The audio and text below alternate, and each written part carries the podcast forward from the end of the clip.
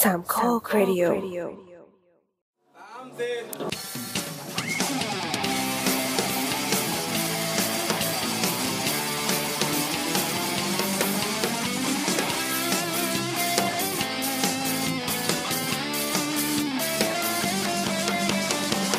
เปิดประตู เปิดออกดูว่าใครมา ก็อยู่สบายแล้วนี่นาแล้วใครจะมาเป็นศัตรูหัวใจ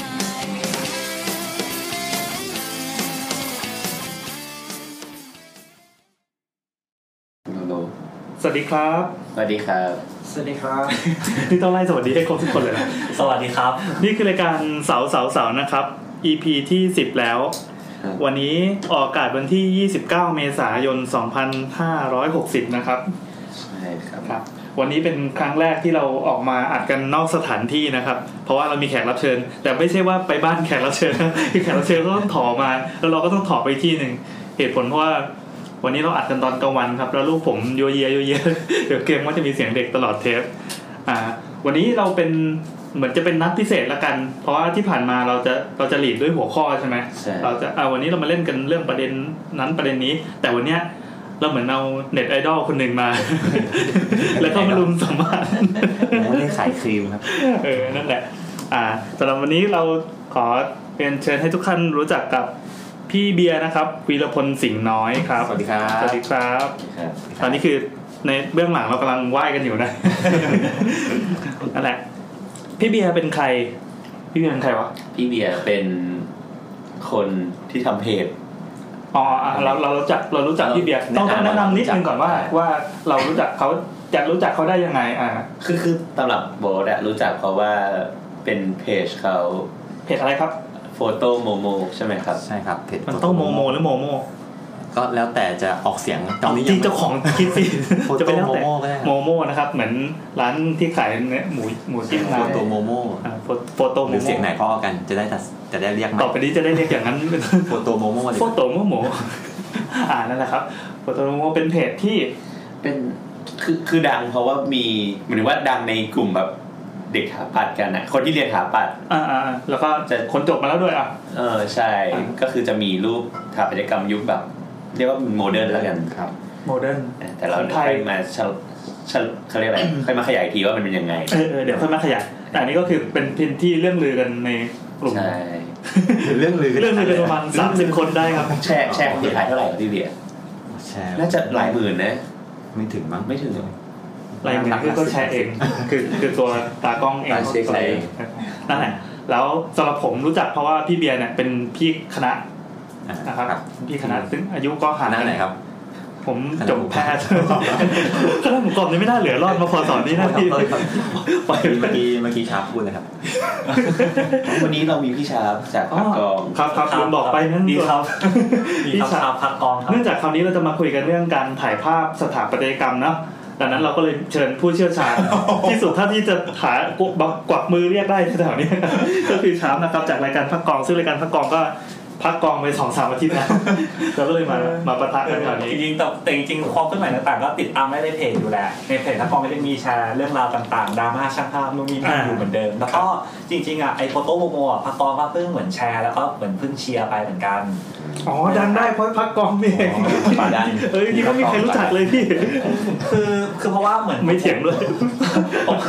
ผมผมในการถ่ายคือผมก็ต้องแบบออกไปในย่านถ่ายสตรีทแบบถ่ายชุมชนต่างๆแล้วก็เห็นแบบพวกตึกสวยๆในไทยเนี้ยในกรุงเทพเนี้ยเฮ้ยสวยจังเฮ้ยบ้านนี้เฮ้ยบ้านนี้เห็นมีป้ายแปะหน้าบ้านบอกให้ยได้รับรางวัลสถาปัตยกรรมปีนู่นนี่นั่นอะไรเฮ้ยมันมีขนาดนี้กันเลยเหรออะไรเงี้ย จนมีความคิดนึงว่า เอ้ย มันน่าจะแบบมีสักคนหนึ่งเรามานั่งรวบรวมอ่ะ ให้มันเป็นแบบเหมือนเป็นคอลเลกชันเป็นลุคบุ๊กของตึกต่างๆ สวยๆใน โอ้โห กรุงเทพอะไร บุกของ เงี้ย ตึก เออ มันน่าจะมีอ่ะ มันน่าจะมีนะ และแล้วก็มีไง เออแล้วมันก็มี คครับเขาเขามานั่งอยู่ต่อหน้าเราเลยนะครับหน้าตู้เย็นนี่นะครับ ก็เลยก็ก็แชร์แชร์ลงปะปองแล้วก็เหมือนเขียนเชียร์ไป ก็มีคนให้ความสนใจอยู่เหมือนกัน ครับครับ อ๋อนี่เพิ่งรู้เบื้องหลังความเป็นมาว่ารู้จักกันได้ยังไง เพราะว่าตอนแรกที่ทำเพจก็ไม่ได้ไม่ได้คิดว่าจะถูกแชร์ไปเยอะขนาดนี้ เพราะว่าก็ทำแบบรวบรวมเก็บไว้ ปกติก็จะเอารูป สถาปัตย์เนี่ยมาในแบบว่าใน Facebook ตัวเองมาแปะๆกันแล้วบ้างไหมแล้วหลังๆรู้สึกว่ามันหายาก มันก็จะกระจายกระจาย กระจาย อ๋อจริงๆแล้วไม่ได้เป็นการถ่ายใหม่เพื่อโปรเจกต์นี้ใช่ป่ะเป็นแบบการเก็บ เอ่อ รวบร มี วม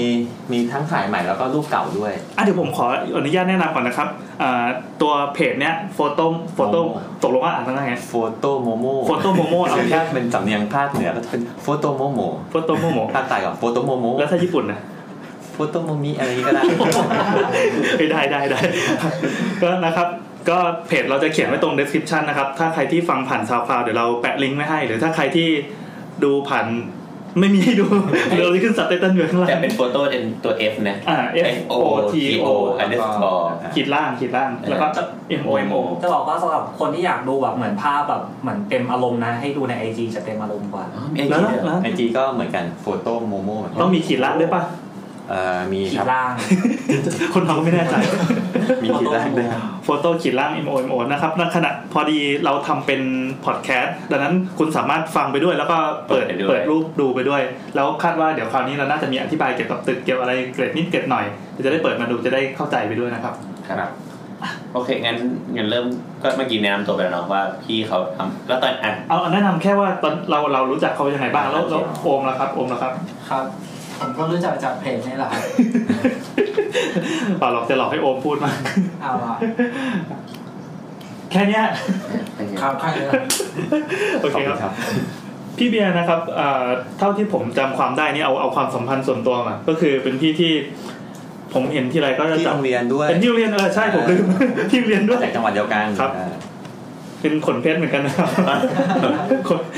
คนเพชรเป็นขนเพชรนะครับ แล้วตอนนี้พี่เขาก็ไปอยู่ที่ราชบุรีเนาะ ใช่ครับ เออมันจริงๆมันมีเรื่องที่น่าสนใจก็คือเนี่ยพี่ก็ไม่ได้อยู่กรุงเทพแล้วเรามานั่งสัมภาษณ์กันอยู่ที่ลาดพร้าวซึ่งเป็นวันศุกร์สิ้นเดือนฝนตก รถติด รถติด พี่เขาอุตส่าห์ฝ่ามาจากราชบุรีนะครับเพื่อมาให้สัมภาษณ์เราแล้วเขาก็กลับในขณะที่เราก็แบบ ไม่ ใกล้ๆ ไม่ถึงนาที โบสขึ้นมา นี่รอวันชั่วโมงหนึ่ง เพราะตอนแรกนึกว่าจะมีข้าวกินฟรี ครับ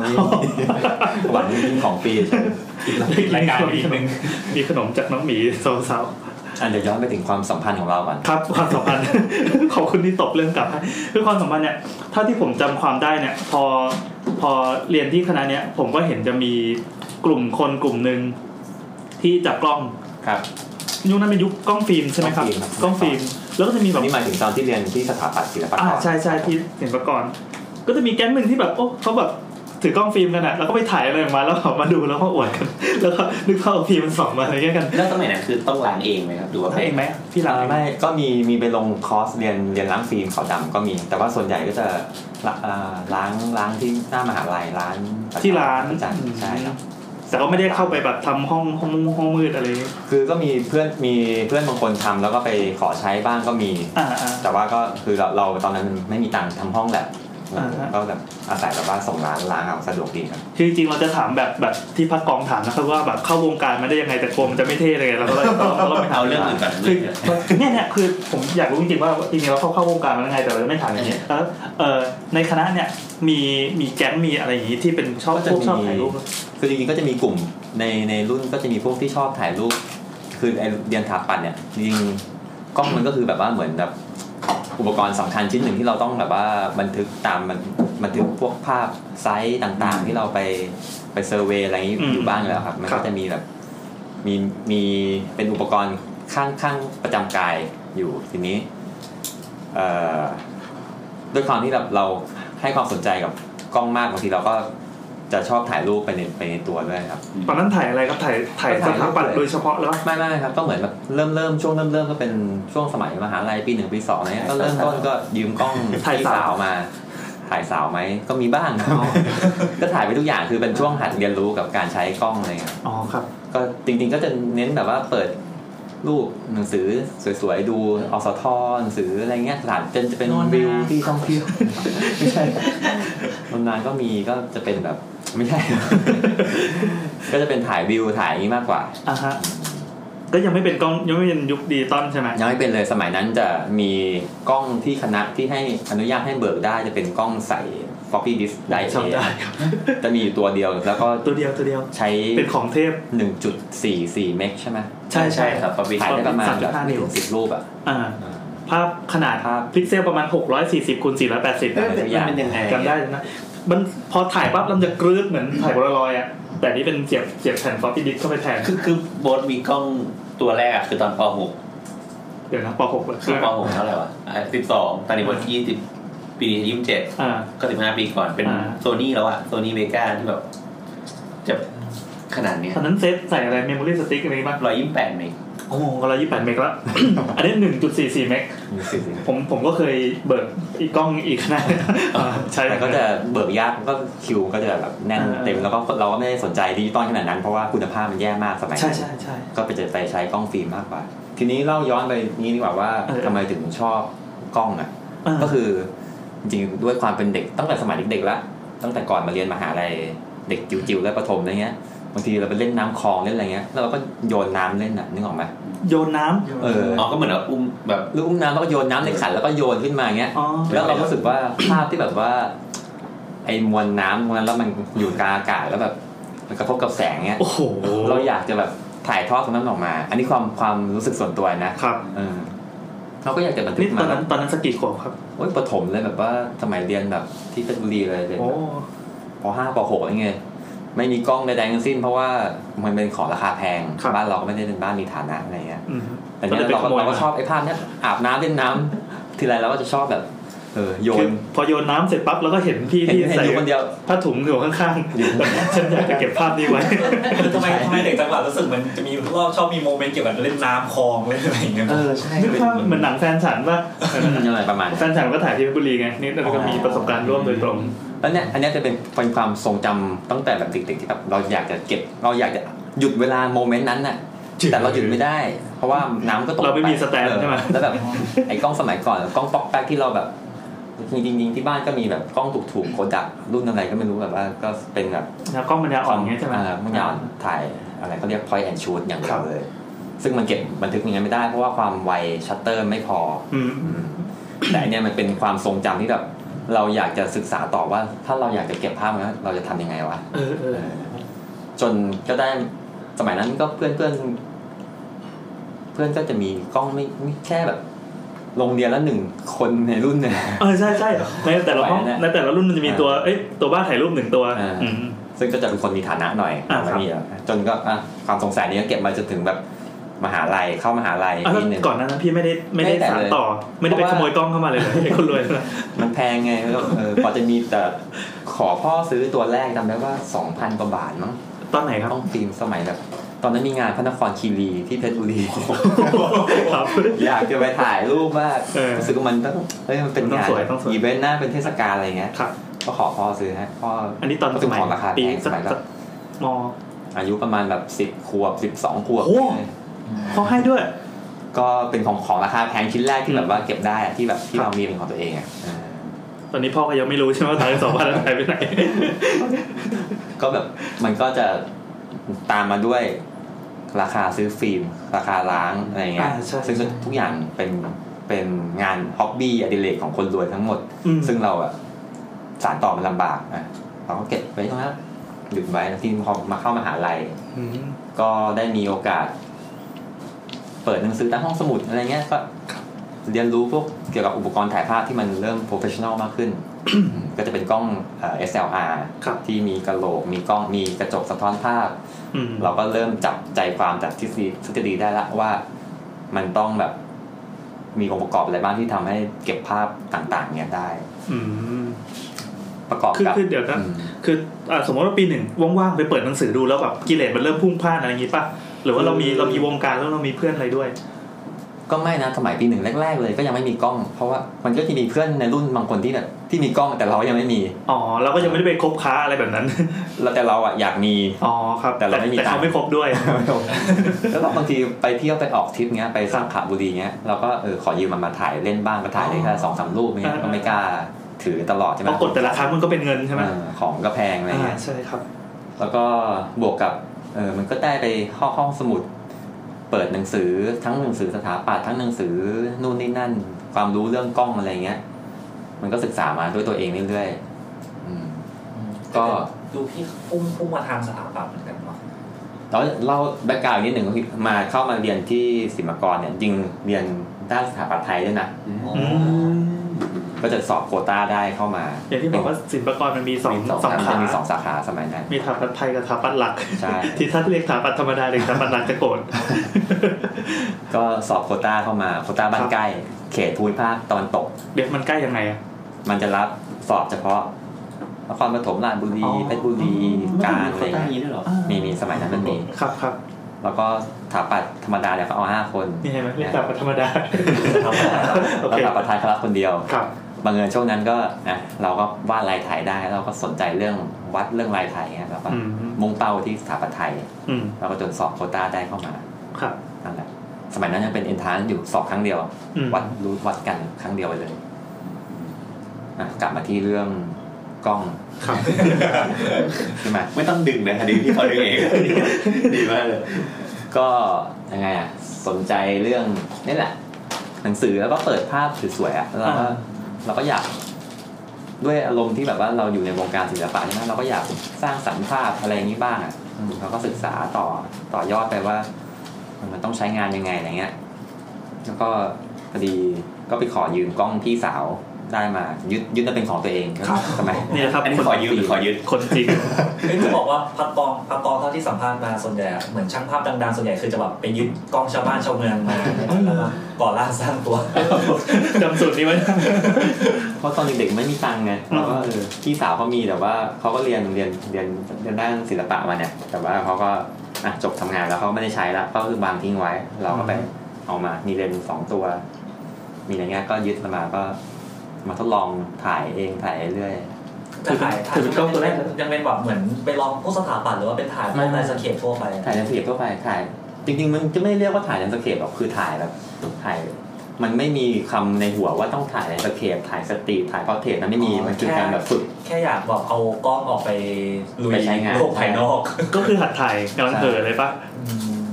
ช่วงนั้นจริงๆ พอถ้าถ้าจะเอาแบบว่า ลึกๆแล้วอะอยากถ่ายสวยแบบอสท อืม เพราะช่วงนั้นอสทจะสวยมาก อ่า อ่าหนังสือเป็นหนังสือที่แบบ ยิ่งเปิดหน้า ภพสวย พาโนรามานี่คือแบบ ใช่ เหมือนเป็นถ้าเป็นโนนาก็เป็นหน้ากลางอะ อันนี้คือแบบไฮไลท์สุดละ แล้วก็เอ่อพอไปเข้าห้องสมุด เราตอนแรกเราก็เราเราก็รู้สึกว่า เออ งานศิลปะภาพถ่ายมันก็มีเท่านั้น แต่ว่าพอมีโอกาสไปเข้าห้องสมุดแล้วไปเปิดหนังสือพวกโฟโต้อาร์ตต่าง ๆ ที่แบบมันเปิดโลกมากกว่านั้นเนี่ยเช่นแบบงานสตรีทอาร์ตสมัยก่อน หรือแบบงานคอลลาจต่าง ๆ ตั้งแต่แบบยุคขาวดำงานแบบประวัติศาสตร์ของการถ่ายรูปอะไรเงี้ย เราก็เรียนรู้กับมันมากขึ้น เราก็รู้ว่าเออ โอ้โห การถ่ายภาพมันมีแบบ แบ่งย่อยไปแบบหลาย ๆ เส้นทางให้เราแบบเลือกไปอย่างเงี้ย อ่าฮะ อืมก็ลองไปทั้งแบบถ่ายถ่ายสตรงสตรีทนะซึ่งน้องๆไม่ได้เรียกสตรีทหรอกถ่ายขาวดำถ่ายแบบ ถ่ายมั่วถ่ายแบบเอากล้องกวาดไปในอากาศถ่ายกดไปไม่ได้มองวิวไฟเดอร์อะไรเงี้ยแล้วผลออกมาจะเป็นไงอะไรเงี้ยอ่าก็ออกมาดีบ้างไม่ดีบ้างอะไรเงี้ยก็โอเค แล้วโรงเรียนโฟโต้ไหมครับ โรงเรียนโฟโต้นี่จริง ๆ มีโอกาสได้เรียน ถ้าหลักๆเลยจะเป็นสองสองสองคอร์สหลักๆ คือไปลงเรียนเองที่โรงเรียนสารพัดช่างศรีพระยา ไม่รู้ว่าเออสมัยสมัยนี้ยังมีอยู่หรือเปล่ะ คือมันเป็นคอร์สของการฝึกอาชีพอะเป็นช่างภาพ ชั่วโมงละหนึ่งบาท ชั่วโมงละบาท ถูกต้อง ค่าเรียนร้อยห้าสิบาทร้อยห้าสิบชั่วโมง โห ประมาณสองเดือนครึ่งมั้งเรียนแบบวันเว้นวันอะ อืมอืมอืม อ่าก็ไปเรียนหลังเลิกเรียนหลังเลิกหลังเลิกเรียนที่มหาลัยเนี่ย ครับ เรียนจันทร์พุธศุกร์อะไรเงี้ยสองชั่วโมงวันละสองชั่วโมง นี่คือไปรู้ได้ยังไงว่ามี บังเอิญนั่งรถเมล์ผ่านไปแล้วก็ติดป้ายเอออีกคอร์สพวกสายอาชีพแบบ ช่างตัดผม ช่าง อ่า ทำไลเกอรี่ ช่างเชื่อมช่างอะไร ใช่ เงี้ย ใช่แบบเดียวกับที่เต้ไปเรียนปะ ใช่ คือถ้าที่ดังๆอยู่สมัยที่พี่พี่เรียนนะ สมัยปีสองห้าสี่สี่สองสี่สองสี่สามอะไร ครั เงี้ บ ย ครับ ก็จะมีสาขาช่างศรีพระยากับสาขาช่างพระนคร อืม อันนี้ก็ตอนนั้นรู้สึกว่าเออเราก็จับพัดจับผูไปเรียนสาขาช่างศรีพระยาก็ได้เรียนล้างฟิล์มเรียนอะไรเงี้ยอันนี้ก็จะเป็นคอร์สล้างฟิล์มคอร์ส เหมือนปัจจุบันก็ยังยังมีอยู่ ยังมีอยู่ใช่ไหมก็อาจารย์ก็สอนดีก็มีแบบ คอร์สหนึ่งก็ไปออกทริปสองครั้งไปถ่ายทุ่งดอกกระเจียว ไปแบบเกาะยอสงขลาเอาคนมาเซ็ตโยนแห่ถ่าย สมัยนั้นซึ่งแบบสมัยนั้นเป็นยุคฟิล์มหมดเลยนะ ครับครับ แล้วเราก็รู้สึกว่าเราอะทำได้ดี เราก็แบบหมายถึงแบบว่าพอในแต่ละคลาสอะในแต่ละสัปดาห์สัปดาห์ในแต่ละคลิปอะ มันก็จะมีเอาต้องเอารูปมาส่งอาจารย์แล้วก็คอมเมนต์อะไร ดู เงี้ ติด ย ดีที่ กัน สุดเนี่ย อืม อืมเราก็จะได้รับคำชมบ่อย อืม ๆแล้วก็ประกวดถ่ายรูปในนั้น ก็ได้รางวัลอะไรเงี้ยรู้สึกว่าเราเออมันก็เป็นความภาคภูมิใจที่เราให้ที่เราแบบว่าเริ่มแบบ เริ่มจริงจังกับมันมากขึ้นเหมือนแบบเฮ้ยทำได้ดีเว้ย เออ แล้วมันก็เออเป็นเป็นผลกับกำลังใจของเรา เออเนาะคือเหมือนกำลังกับจับจุดกับระหว่างยุคก่อนอะยุคการถ่ายภาพยุคก่อนอะคือมันต้องเป็นการส่งประกวด เพื่อให้เพื่อให้รู้ว่าเฮ้ยเราอะทำได้ดีนะ แต่ว่ายุคนี้มันจะเป็นแบบกดไลค์ เฟซบุ๊กแล้วก็แชร์ดี อะไรเอ้ยแชร์แชร์ขึ้นหมื่นแล้วอะไรเงี้ยคือแบบโอ้ยอันนี้แสดงว่าเราทำได้ดีแล้วอะไรแต่มันรู้สึกมันเหมือนแบบยุคก่อนมันมันต้องมันต้องมีการแบบส่งรูปส่งประกวด ใช่ ส่งหาคนหาคนวิจารณ์เนี่ยคือ เราจะรู้หรือเปล่าถ่ายรูปดีนี่แบบยากมากเลย คือมันด้วยนี่แบบเหมือนว่าถ้ายุคนี้มันก็เป็นแบบอัลบั้มก็แชร์เป็น ใช่ อัลบั้ม ใช่ แต่ว่ายุคนั้นคือรูปเดียว รูปเดียว ต้องมีรูปเดียวเท่านั้นตัดสินทุกอย่าง จริงๆมันก็เหมือนลักษณะคล้ายๆการกดไลค์นะแต่ผลการกดไลค์ในยุคที่มีการประกวดนี่คือเป็นคณะกรรมการ ใช่แล้วคือแบบเหมือนผมเคยทีนึงเหมือนต้องไปปริ้นรูปแบบ A2 มั้งแล้วก็ติด เออ บอร์ดอะเอาสเปรย์กาวพ่นติดบอร์ด แล้วก็แบกไปไปประกวด เพื่อส่งประกวด ใช่ส่งประกวดแล้วนี่รูปผมครับ แล้วก็โดนโยนทิ้งผมลอง คือแบบเป็นประมาณนี้ แล้วก็มีคอร์สอีกคอร์สหนึ่งที่อ่ามีอิที่พลกับความคิดเราก็คือคอร์สที่เรียนในเรียนในคณะสถาปัตย์ที่ศิลปากรเนี่ยก็จะเป็นวิชาเลือกเรื่องการถ่ายภาพ ไม่แน่ใจว่ามันมีคำว่าสถาปัตย์หรือเปล่า แต่คือมันปกติอะเรียนสถาปัตย์มันไม่มีเรื่องถ่ายภาพมาเกี่ยวข้อง ใช่ใช่ใช่ มันจะเป็นวิชาเลือกที่เด็กจะต้องเลือกเองอย่างเงี้ย ครับสักปี ก็ได้ สี่ได้ไหมย ไม่เคยเคยได้ยินเพื่อนที่เรียนโบราณคดีก็บอกว่า ภาพถาปัดเปิดเปิด ใช่ เปิดเปิดเนี่ยถ่ายภาพ แต่สมัยก่อนมัน ใช่ ไม่ แบ ได้ บพี่เต้ป่ะครับ ใช่ใช่คือต้องที่ที่มีเรฟเลนซ์ถึงพี่เก้พี่เต้บ่อยๆไอเต้ นะครับคือพระกรเคยสัมภาษณ์คุณเต้บกรูมนะครับไปฟังย้อนหลังได้เขาก็จะมีเส้นทางการเริ่มต้นประมาณนี้เหมือนกันคือไปเข้าวิชาโฟโต้ด้วย ค่อนข้างค่อนข้างคล้าย เออเออ คล้ายเลยอะ จริงๆก็น่าจะลงลงก้ากึ่งทับๆกันนี่แหละ เออเออ เพราะว่าเขาก็จะเชิญช่างภาพสถาปัตย์ที่แบบว่าสมัยนั้นพี่เขาถ่ายแอลเดคอ อ่า อะไรเงี้ย ก็มาแบบมันบรรยายเอางานมาให้ดูเอ่อพี่สมคิดเปี่ยมเดชาจากอาร์ตโฟดีหรือสกายไลน์สมัยก่อนเนี้ยมันบรรยายเอาสไลด์มาเปิด อืม มันก็เป็นแบบแรงบันดาลใจของเรา ทีนี้เมื่อก่อนเนี่ย เรายังไม่ได้เจาะลึกไปด้านถ่ายรูปสถาปัตย์ อืม เราก็จะติดถ่ายแบบถ่ายวิวถ่ายอะไรแบบอสทอยู่เนี้ยแล้วมีมีอาจารย์เขาคอมเมนต์มาว่า เออ คุณน่ะฝีมือดีแต่แบบ งานมันออกมาในแนวแบบว่า มันไม่มี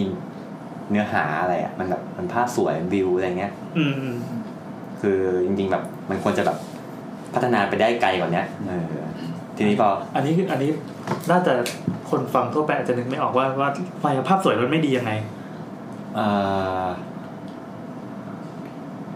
มันไม่มีเนื้อหาที่ที่เราแบบ ที่เราต้องการสื่อสารไปอะเหมือนแบบถ้า อืม คุณขึ้นไปแบบว่าบนยอดดอย อือฮึ แล้ว อะไรเงี้ ถ่าย ย แล้ มันก็แบบ เขียน เออถ่าย เอาสุดท้ายออกมาโอ้ยสวยเป็นแบบเป็นโปสเตอร์อะไรอย่าง มั เงี้ น ย ก็จบ ไม่ ภายในนั้นอ่ะ บางทีแบบภาพ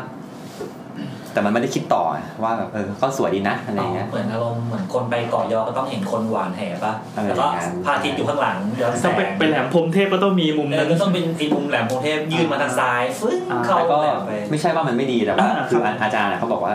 มันยังยังมีแบบว่าช่องทางอีกหลายชแนลที่เราแบบ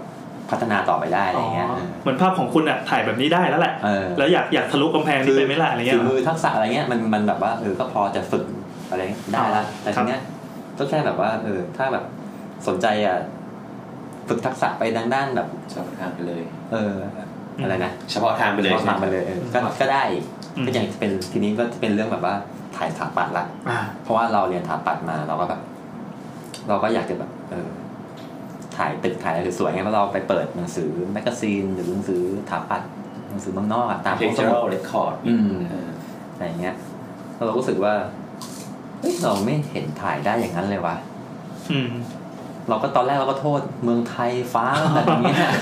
เออตึกก็ไม่สวยสายไฟก็ลกเลิกอะไรอย่างเงี้ย ครับ เราก็ถ่ายไม่ได้อะไรเงี้ย มันไม่ได้สวยเหมือนเมืองนอกที่แบบว่าสวยฟ้าแบบ จริงไหมอันนี้จริงไหม ก็มีผลนะ เพราะว่าเอ่ออะไรเรียกว่าพวกชั้นบรรยากาศของโล สี ก ของ แต่ละ แดดอุณหภูมิ เออสี แสงอะไร แต่ละ เงี้ย แต่ละแต่ละสถานที่มันก็มันก็ให้ผลต่างกัน อ๋อครับ แต่มันก็ไม่ใช่ทั้งหมด อ่า เหมือนแบบ ก็ไงอะด้วยด้วย ความที่แบบ การถ่ายรูปสถาปัตย์อะมันก็ต้องไปไปศึกษาลงลึกอีกหน่อยว่า มันจะต้องใช้อุปกรณ์ซึ่งเป็นแบบว่าอุปกรณ์ที่สำคัญในการแบบถ่ายทอดออกมาเงี้ย ครับ อีกรูปแบบหนึ่งที่ไม่ใช่แบบอยู่ๆเอากล้องไปแล้วแบบไปถ่ายถ่ายถ่ายอืม อืม เออเรื่องนี้ผมขอถามนิดนึง อย่างช่วงที่ตอนที่บอกเหมือนพี่กำลังถ่ายรูปแล้วกำลังเปลี่ยนเปลี่ยนมาเรื่องของสถาปัตย์อะไรเงี้ย คือพี่สามารถทำงานจากการถ่ายรูปได้ด้วยไหม ทำงานจากการถ่ายรูปไหม คือแบบเหมือนการถ่ายรูปของพี่ณตอนนั้นที่แบบสวยเท่มากอะไรเงี้ย คือมันสามารถทำเงินแบบเหมือน มาก หรือว่ามันเป็นแค่งานรีเลทของพี่ที่แบบเหมือนถ่ายสวยๆเฉย ก็ไม่ไม่ทำเงินนะหมายถึงว่าตอนแรกที่จะเริ่มมาจับเป็นอาชีพช่างภาพสถาปัตย์ตอนแรกเนี่ย มันก็จะต้องแบบว่าสะสมพอร์ตโฟลิโอที่ เพราะว่าอย่างน้อยลูกค้าเขาจะเขาจะติดต่อเราให้ไปถ่ายเนี่ยเขาต้องเรียกขอดูพอร์ตเราเป็นแบบว่ามือใหม่ในวงการเนี่ย อืม เขาต้องเราก็ต้องไอสิ่งที่เราจะสะสมเป็นพอร์ตโฟลิโอเนี่ยเราก็ต้องไปลุยเองอ่ะนึกออกปะซึ่ง ครับ อืม อันนี้อันนี้คือช่วงเวลาที่พี่เวียดีจบหรือยังครับ อันนี้จบจบเรียนจบหรือยังหรือว่ากำลังเรียนอยู่ช่วงนี้ ช่วงนี้คือจบแล้วอ่านี้สมมติว่าในคอร์สนั้นนะ เออ คอร์สนั้นก็จบแล้วนะเรียน อ่า เรียน ครับ ที่มหาลัยก็จบแล้ว อ๋ออ่ อ่ะเราก็มีครับแค่แบบว่าความในใจแล้วว่าเออเราอยากมุ่งเน้นไปทางช่างภาพสถาปัตย์ดีกว่า ครับ อ่าแต่จบ เออครับ แต่จบมาแล้วก็ไม่ได้ทำช่างภาพสถาปัตย์เลย เรา นะ ก็คือทำสถาปนิกก่อนใช่ไหม เป็นสถาป เออนิก เพ ก่อน ราะว่ากำลังจะถามว่า อ๋อเออ อ่า คือเริ่มเป็นสถาปนิกก่อนหรือเปล่าหรือว่าเราจะไปก ก ระ ระ โด โด ด ด สา สาม มนี้ก่อนก็ไปอยู่หน้าไซต์งานภูมิไซต์อะไรเงี้ยได้สักปีหนึ่ง อยู่ อะไร อ๋อ เงี้ย ปีหนึ่งก็คือเหมือนว่าช่วงนั้นก็อยู่หน้าไซต์ไปด้วยเก็บพอร์ตไปด้วย จริงๆก็ยังไม่ได้เก็บพอร์ตหรอก ก็แบบก็เออก็ช่วงเริ่มต้นของชีวิตการทำงานอะก็ทำเงินแล้วก็ต้องทำงานแล้วก็ เก็บเงิน เออเก็บเงินอะไรอย่างเงี้ย เออ เออก็แบบว่า มันก็ไม่มีไม่มีไม่มีทั้งเงินและทั้งเวลาและทั้งแรงไปแบบว่าไปชิวขนาดนั้ เฮ้ย น ขอออกสตาร์ทก่อนใช่ไหม เพราะว่าก็เหมือนเดิมอ่ะเราก็ไม่ได้เรียนเด็กมีตังค์ อ่าอ่าอ่า เออซื้อกล้องสมัยนั้น สมัยนั้นเริ่มเพิ่งจบมาเนี่ยดิจิตอลเริ่มเข้ามาละแต่ว่าราคาโอ้โหก็อย่างว่าก็ ซื้อหรือยังตอนนั้นซื้อ ยังไม่ได้ซื้อ อ๋อตอนนี้ยังใช้กล้องของพี่สาวอยู่แล้วครับ ก็เป็นกล้องดิจิตอลเล็ก ๆ อ่าก ล้องแบบกล้องของดิจิตอลคอมแพค อ๋ออ ซึ่งมันก็ อืม ยังไม่ได้แบบ เอาไปใช้งานอะไรได้จริงจัง เอ้ยแต่ผมถามถามชื่อคู่เอ่อรุ่นของกล้องได้ไหมครับ ตั้งแต่ตอนแรกเลยตั้งแต่พี่สาว ตัวแรกเนี่ยจะเป็ตัวนเย็นมา เพนแท k เคพัน อืม เพนแทกเค แล้ พั วน แล้วหลังจากนั้นมี หลังจากนั้นก็จะเป็นพวก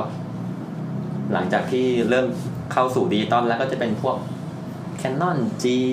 7 G 8อะไรเงี้ย อ๋อ ตัวละหมื่นกว่าบาท อืมอืมอืม ๆแข่งเคพันก็เอาเรื่องนะ ตัวนั้นก็เทพเหรอ ไม่ใช่หรอกมันเป็นกล้องแบบกล้องเบสิกที่แบบว่าทุกอย่างเป็นแมนนวลแล้วก็เหมาะกับการเริ่มต้นในการเรียนรู้มัน อืม มันจะเป็นเกรดเดียวกับ พวก FM2 ใช่ใช่ EOS1 อ่ะถ้าเป็นสมัยสมัยเนี้ยมันเทียบได้กับประมาณไหน สมัย ถ้า นี้ ห เหร มาย อ ถึงเลนส์เลนส์ของมันอะ เอากล้องแบบแมส คือเหมือนอย่างนี้อย่างสมมติกล้องฟิล์มถ้าเกิดคนจะนึกถึงก็จะนึกถึง FM2 ใช่ไหมครับ อืม อ่ะ ไอเพนแท็กเคพันเนี่ยคือ FM2 ดี ในอีกยี่ห้ออย่างเงี้ยเหรอ ตี ใช่ คู่กันเลย อ๋อครับ เออจริงๆมันจะถูกกว่าราคาถูกกว่า ใช่ใช่ ไอ้ทูมันจะแพง อ่าอ่าอ่า มันจะเป็น FM10 มากกว่า อ่า อ่า FM10 ก็แบบจะเป็นแมนนวลทุกอย่างเหมือนกันแต่ว่าวัสดุเราจะ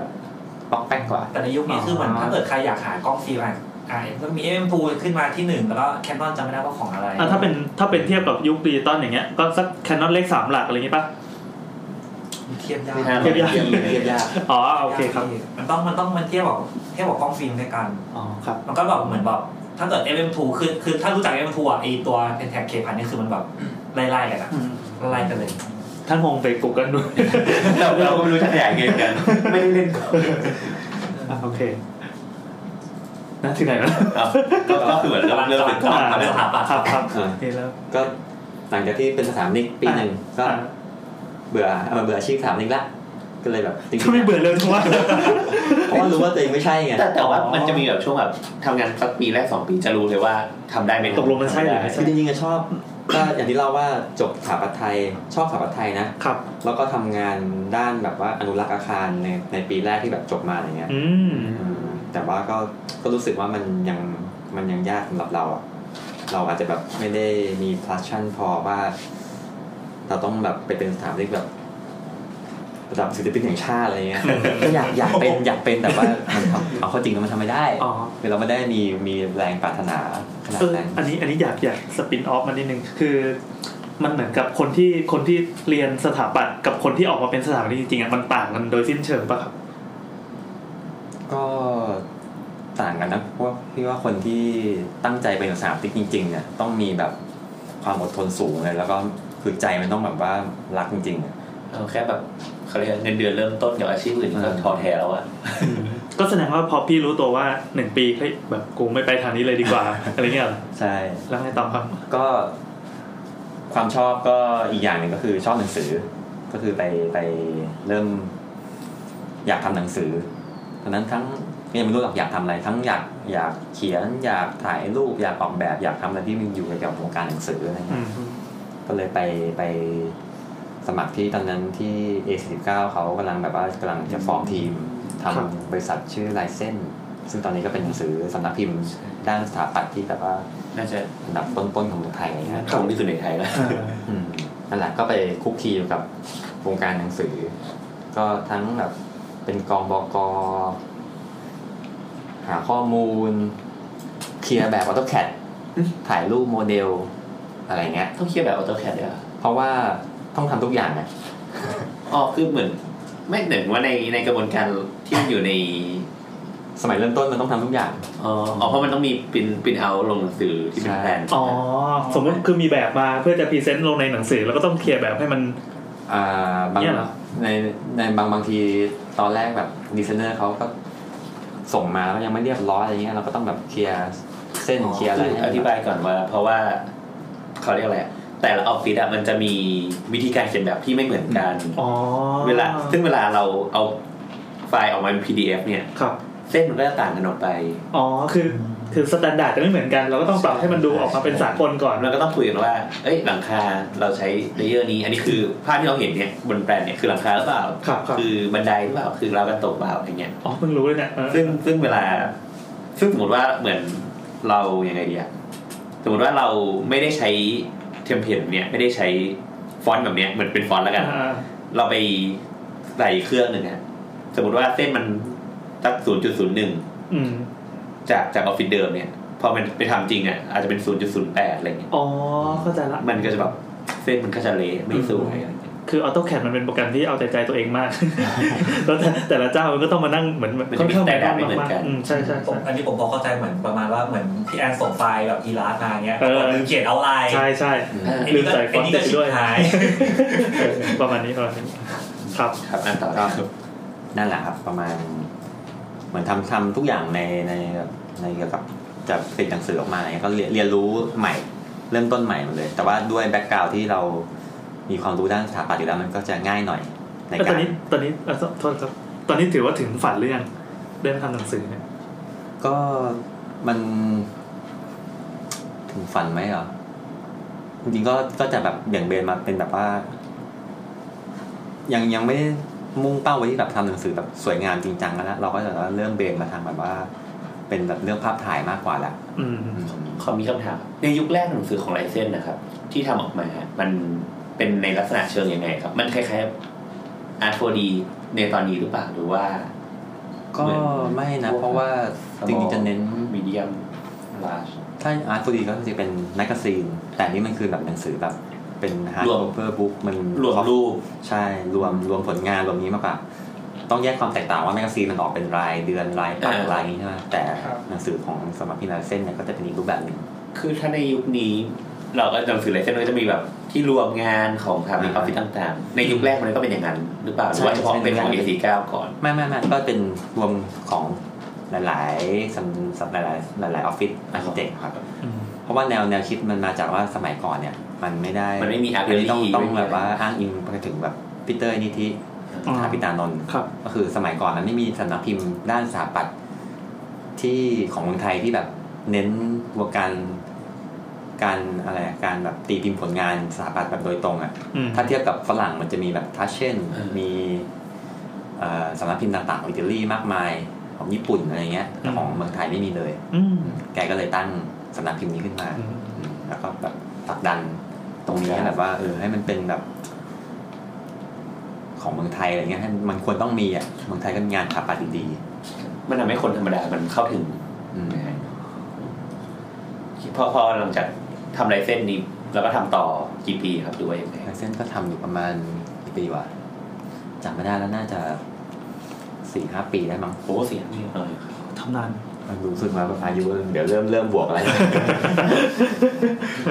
อันนี้ก็ลายเส้นน่ะก็จะมีโอกาสนะนั้นได้ฝึกปือฝีมือละเพราะว่าจะใกล้ชิดกับพี่ที่อาร์ตโฟดี อ๋อ ซึ่งก็ ครับ แบบว่าเออถ่ายรูปถาปัดอะไรอย่างเงี้ย อืม แล้วก็เราก็บางทีก็ได้รับจ็อบให้ถ่ายโมเดล อืม โมเดลโมเดลสถาปัตย์นะ ตามออฟฟิศ เออ ต่าง จริงๆก็หลายหลายหลายออฟฟิศเออคือแบบเหมือนบางทีมันมันต้องต้องถ่ายโมเดลลงหนังสือเราก็ต้องแบบไปเรียนรู้การถ่ายโมเดลโมเดลโมเดลหมายถึงคุณจำลองสถาปัตย์ ขอถามหน่อยคือ ผมอาจจะเห็นพวกเด็กสถาปัตย์เขาแบบส่งโมเดลต่อโมเดลกันอะไรเงี้ย ๆครับ คือพอข้ามไปถึงในระดับการทำงานออฟฟิศแล้วเขายังมีการต่อโมเดลอย่างนี้อยู่เหรอครับ มีครับมีมี คือโมเดลมันเอาไว้ให้ลูกค้าดูได้ด้วยไง ลูกค้าจะรู้สึกตื่นเต้นหนักมากกว่าเราดูฟรี มันเห็นผลงานเอาดู อ๋อ ในจอแล้วเหมือนไม่ได้ทำอะไร คือคือตอนแรกในความเข้าใจตอนแรกผมรู้สึกเหมือนเด็กสถาปัตย์เขาเหมือนแบบแค่ต่อโมเดลเอาคะแนนเฉยๆอะไรเงี้ยทำงานจริงไม่รู้เหมือนกันว่าจะได้ได้ทำแบบ คือตอนเรียนมันใช่แต่ว่าพอมาทำงานเราคิดว่าโมเดลมันคือสิ่งที่มันทำให้ลูกค้าเข้าใจความเป็นสามมิติมากกว่าการดูรูปรูปภาพ อืม อืม เพราะว่าแบบเวลาเขามาหมุนก็เอ้ยบ้านเรามันพาวเวอร์ชันประมาณนี้ อ่า นะอะไรเงี้ยมีเปลี่ยนอย่างนี้ ไม่ ครับ แต่โมเดลมันก็มีหลายแบบปะเหมือนกับว่าพวกพวกเวลาที่ต้องทำงานทดลองอะ เออคือคือ เป็นแมสตัดดี้อะไรอย่างเงี้ย ใช่ ไหม ใช่ แล้วก็เป็นพัฒนามาเป็นแบบโมเดลไฟนอลอะ ใช่ ไร ใช่ เงี้ยก็มี แต่แต่ว่าในคือเราต้องคิดว่าโมเดลมันคือเครื่องมืออันหนึ่งในการสื่อสาร ใช่ใช่ใช่ ใช่เราคิดว่าเป็นอย่างนั้นดีกว่า ซึ่งสมมติให้ถ้าเกิดให้ลูกค้ามันก็เป็นโมเดลที่มันค่อนข้างเป็นไฟนอลแหละ ให้ลูกค้าเข้าใจความเป็น p o v e r s i o n space ที่เกิดขึ้น แต่ว่าถ้าเกิดว่ามันจะมีโมเดลอีกแบบก็คือโมเดลที่เอาไว้สื่อสารกับผู้รับเหมา ก็จะเป็นโมเดลที่แบบเป็นโปรโตไทป์ขึ้นมา แบบสเกลใหญ่ๆหน่อยสักหนึ่งต่อยี่สิบอะไรอย่างเงี้ยให้เห็นว่าเข้าไม้อย่างนี้อะไรอย่างเงี้ย มี คุณ มี คุณหมอทำสเกลหนึ่งต่อหนึ่งอยู่ เอออะไรประมาณนั้นโอเคครับแล้วต่อ ถ่ายโมเดลครับ อ๋อกลับมาที่ถ่ายโมเดล ต้องถ่ายโมเดล ถ่ายคุณจำลอง ครับ อ่าแล้วก็ได้ถ่ายได้ไปเห็นแบบเริ่มเริ่มเรียนรู้เกี่ยวกับสถาปัตยกรรมต่าง ๆ ที่เริ่มสวยแล้ว เราก็มีโอกาสได้ไปสัมภาษณ์คนนู้นคนนี้ แล้วก็เจอตึกสวยๆแล้วก็ได้ซ้อมมือถ่าย อืม ถ่ายตึกมาเรื่อยๆอะไรเงี้ย ช่วงนี้ก็จะเป็นช่วงที่แบบ เริ่มจริงจังกับมันละอืมเริ่มเก็บตังค์ซื้อกล้องเป็นของตัวเอง อ่า อ่า ดีตอนยังครับ ดิจิตอลละตอนนั้น อ่าครับ อ่า เป็น ก็ เป็นรุ่นอะไรครับ ถ้าตัวแรกแบบจริงจังเลยจะเป็นนิคอนดีสองร้อยครับ อืมที่ถามรุ่นเพราะว่าเราจะได้เทียบไทม์ไลน์ เรียกเรียกอยู่แล้วนะ เทียบอายุได้จากจากชื่อรุ่นของกล้องนี่แหละ ไม่น่าบอก เวลา ครับ ตอนก่อนซื้อนี่โทรไปบอกแม่ แม่จะซื้อกล้องนะ เก็บตังค์ได้ก้อนหนึ่งอืมมันราคาเท่านี้ นะ แต่ว่าเดี๋ยวเรา อยากรู้ เดี๋ยวเดี๋ยวเบียร์จะเอามาใช้แบบเป็นอาชีพนะ มันจะต้องจริงจังแล้วนะอะไร ที่ แม่ นา ก็ไม่รู้เรื่องหรอก ที่นาของแม่ทั้งหมด ตอนนั้นมีส่วนเท่าไหร่ครับดีของเรา จำไม่ได้แล้วน่าจะระลึกราคาไม่ได้ ห้าหมื่นไม่รู้ ประมาณนั้นมันมันมากกว่าห้าหมื่นอยู่แล้ว เออมันหกหมื่นกว่าวา เรียนเรียนอะไร แล้ ด้ ว วย ในช่วงเด็กเพิ่งทำงานเริ่มต้นอ่ะมันก็ราคา ไม่ไหว แพง ครับ อะ ผมมันแพงมากเลย อื อะ ม ตอนนั้นน่าจะเกิน อัน เดือ นั้น น ผม อันนั้นคือคือตอนนั้นคือต้องซื้อแบบพวกเลนส์ทิวอะไรหรือยังครับ อย่างอย่างก็ใช้เลนส์เท่าที่มีเลยก่อนซึ่งอ๋อจริง ๆ จะมีตัวแรกคือเป็นแต่เคพันแล้วก็มาเริ่มใช้กล้องฟิล์มแบบว่าอยากมีแบบโปรเฟชชั่นอลหน่อย อ่า ช่วงนั้นเป็นช่วงนี้ตอนกำลังมากล้องฟิล์มราคาตก อ๋อ กูไปกว้านซื้อไปเดินหา ที่หลังกระทรวงเลยได้นิคอน F4 มาตัวหนึ่ง F4S อ๋อ ก็จะเป็นแบบกล้องแบบตัวใหญ่โปรเฟชชั่นอลหน่อยซึ่งถามว่าใช้คุ้มไหมไม่คุ้มเลย เพราะว่าก็ตอนนี้กระแสดีตอนกำลังมาแล้ว อ๋อ ใช้ได้ไม่กี่ทีแต่ว่ามันเท่อะตัวใหญ่ หล่อหล่อเก็บไว้ไหม เอามาใช้ตอนนี้ยาบอรอนะ อันนี้ก็ยังเก็บไว้อยู่ วินเทจใช่ไหม เอามาใช้ตอนนี้เท่นะ แล้วก็เนี่ยกล้องถ้าเป็นกล้องมืออาชีพอีกตัวก็จะกลายเป็นแบบเป็นแบบดิจิตอลเป็น D200 ครับ นะครับ อ่ะโอเค ทีนี้ถ่ายทับปัดเนี่ย เท่าที่ศึกษาเนี่ยมันก็จะมีเงื่อนไขสำคัญอยู่อันหนึ่งก็คือเรื่องเลนส์ที่เรียกว่าเลนส์เลนส์ perspective control หรือการ เดี๋ยวครับผมกูเกิลไปด้วย เปิดเฟกติฟคอนโทรลชื่อเล่นชื่อเล่นชื่อเล่ชื่อเล่นนทิว เอ่อชื่อเล่นของของถ้าเป็นของนิคอนก็จะเป็นเลนส์ PC ก็คือ perspective control ถ้าเป็นของ Canon ก็จะเป็นเลนส์อ่า TS tilt shift อ๋อ คือสมบัติไหม อ๋อแสดงว่าคำว่าทิวชิปมันเป็นมันเป็นศัพท์ของแคนนอนเหรอครับ มันก็เป็นคำศัพท์กลางๆทั่วๆไปอ่ะ อ๋อเหรอ เอ่อ อมันคือ ต้องเล่างี้ ครับ เล่าเล่าย้อนกลับไป นี่แนะนำให้ผู้ฟังลองเปิดเปิด Google ดูนะครับ ตัว มัน สา เป็ ย น บ ข น อง สุดอะพี่แอน ของแปลกอันนี้พิวนิหารมากเลยอ่า ถ้าจะคือมันเป็นเลนส์เลนส์ที่ขยับ หมุนเรียกว่าอะไรอธิบายว่าเลนส์ที่กระบอกเลนส์อ่ะมันแบบ กระบอกข้างหลัง ทั้ง มันมันบิดขึ้นบิด ซ้าย ลงได้ บิดขึ้นบิดลงได้ ยกขึ้นในแนวแบบแนวดิ่งแนวราบ เฉือน แว เฉือนขึ้นมาอย่างนี้ ซ้ยขว อ๋อา แล้วก็ก้มเงยได้ ครับครับ แต่ว่าถ้าในรายละเอียดของของการก่อนจะพัฒนามาเป็นเลนส์ตัวเนี้ย มันต้องย้อนกลับไปที่กล้องสมัยแรก ๆ ของการมีกล้องแบบก็คือกล้อง large format อ่า large format ครับ ก็คือกล้อง large format ก็คือกล้องที่มีอ่ามีไอ้ยืดๆตรงกลางเราใช้ผ้าคลุมอะผ้าสีดำคลุม อ่า เหมือนถ่ายตามสตูดิโอสมัย อ่า ก่อนซึ่งไอ้กล้องกลไกสมัยรัดกล้องไกแบบ large format เนี่ย มันก็จะ มี เรียกว่าเป็นอะไรเป็นระนาบสองระนาบใหญ่ๆก็คือระนาบฟิล์มกับระนาบเลนส์ทีนี้เขาใจไหม ครับ เขาใจไหมระนาบระนาบระนาบระนาบฟิล์มหรือระนาบเซนเซอร์กับ ครับ ระนาบเลนส์ อืม ในการถ่ายสถาปันเนี่ย มันสับแล้วสองระนาบเนี้ยแยกจากกันโดยมีตัวเชื่อมคือไอตัวเขาเรียกว่าเบลโลเหมือนตัวแผ่นพับสี ไอ้ ดำ ตัวที่เหมือนเป็นโครงใช่ไหมครับ อ่า อ๋อไอ้ดึงดึง ดึงดึง ดึงดึงนี่อ๋อ เชื่อมอยู่ ค ต รั ร บ งกลางอันนี้คือเป็นแล้วมันก็จะสร้างเป็นห้องดำเป็นตัวคาเมล่าบอดี้ขึ้นมาตรงเนี้ย อ๋อครับ อ่าทีนี้อ่าตัวระนาบเลนกับระนาบฟิล์มเนี่ยมันสามารถแบบเคลื่อนไหวได้อิสระต่อกัน อือฮึ มันจะไม่เหมือนกล้อง DSLR สมัยนี้ที่แบบเลนกับ ซึ่ง ฟิล์มมันติดกัน แล้วก็ ทำจากโลหะ ถ้าเรา พลาส จะ ติก ถ่ายอืมเราจะถ่ายยอดตึก เราต้องเงยกล้องขึ้นไปถ่ายยอดตึก อ๋อ เรา คบ จะถ่าย เราอยู่บนยอดตึกเราจะถ่ายเมืองลงมา เราต้องกดกล้องลงมา อืม อันนี้ ต้อง คือเหมือนถ้าเกิดเราจะถ่ายอย่างเงี้ยเราถือกล้องไหนเราก็ถ่ายก็ต้องแหงนหน้าขึ้นแต่จริงๆอ่ะถ้าไอเลนส์เนี้ยคือแบบเราอยากถ่ายกูก็กล้องยื่นขึ้นไป อืม ตัวเราก็อยู่ที่เดิม อ่าอ่า เราก็มองมองหน้าตรงเหมือนเดิมแต่ว่า ตัวกล้องมันจะแหงนขึ้นเอง อ่า เราเราไม่ต้องเราไม่ต้องแหงนตาม ตัวเลนส์อย่างเงี้ยเหรอครับ ใช่ใช่ เราขยับเฉพาะชิ้นเลนไอ้ที่มัน คือ มันหักได้เนี่ยเหรอ ใช่ คือ แล้ว หลักการมันคือ อันนี้ในการถ่ายสถาปัตย์เนี่ยหลักการมันคือ ต้องอ่าอะไรเนี่ยเดี๋ยวต้องต้องถามว่า ต้องอธิบายก่อนว่าอ่าอ่าครับ ต้องถามว่าลูกสถาปัตย์ส่วนใหญ่อะคนมักจะถามว่าทำไม ต้องแคร์เรื่องเส้นตรงเส้นอะไรเงี้ยสังเกตปะว่า เนี่ย เส้นเส้นตึกมันจะตรง ผมเคยถามเพื่อนที่เป็นตากล้องเหมือนกัน มันก็บอกว่าอ้าวก็บ้านกูตรง เออมันก็เป็นคำตอบง่ายๆก็ เออ ก็การถ่ายสถาปัตย์มันก็คือการแบบการพรีเซนเทชันอาคารออกมาจากสามมิติมากลายเป็นสองมิติ อืม ทีนี้อาคารอ่ะของจริงอ่ะเส้นเส้นกำแพงมันตรง ครับ เอ่อก็เหมือนเราเขียน perspective ด้วยมืออะ เออ เราก็เขียนเส้นให้มันตรง การถ่ายรูปออกมามันก็ควรจะต้องตรง อืม มันคือคำตอบง่ายๆว่าอ้าวก็ของจริงมันตรงอ่ะ อืม รูปถ่ายออกมามันก็ควรจะตรง อ๋อ ซึ่ง แค่นี้ ซึ่งถ้าเป็นเลนส์ทั่วไปมันถ่ายให้ตรงยาก คือเลนส์ทั่วไปมันจะดูเป็นแบบมันจะดูเป็นชะลูดอ่ะ ปกติมันจะสอบขึ้นสอบลง ใช่มันจะแบบ อ่า ฐานจะใหญ่ๆ แล้วข้างบนจะเล็กๆ เออพอแหงนปั๊บ แหงน แงนก็ประตูใหญ่หัวเล็ก พอก้มก็ตูดเล็กหัวใหญ่ ซึ่งในทางสถาปัตย์จริงๆคือจะมันจะเป็นความเข้าใจว่ายอดตึกคือมันเล็กกว่าข้างล่างมัน คือ ข้างล่างจะใหญ่กว่าบนยอดตึกนี้หรอ มันก็เป็นการการการการนำเสนอเป็นมุมมองของ perspective สามจุดอย่างนั้นก็ได้ไม่ผิดนะจริงๆ แต่ว่าไอเลนส์แบบ ถ้าไม่ใช่เลนส์ไม่ได้ใช่ไม่ใช่เลนส์ perspective control เนี่ยมันจะมีข้อจำกัด ครับครับ ที่ไม่สามารถถ่ายยอดตึกได้ทั้งหมดอะไรเงี้ย อืมทีนี้เราก็เริ่มศึกษาเราก็อยากได้เลนส์ตัวเนี้ยมาใช้ละเพราะมันมันจะมันจะมันจะทำให้การทำการทำงานการถ่ายสถาปัตย์อะมันง่ายขึ้น อืม อืม ก็ต้องแบบไปหาซื้อเลนส์ตัวนี้มา แพงไหม ซึ่ก็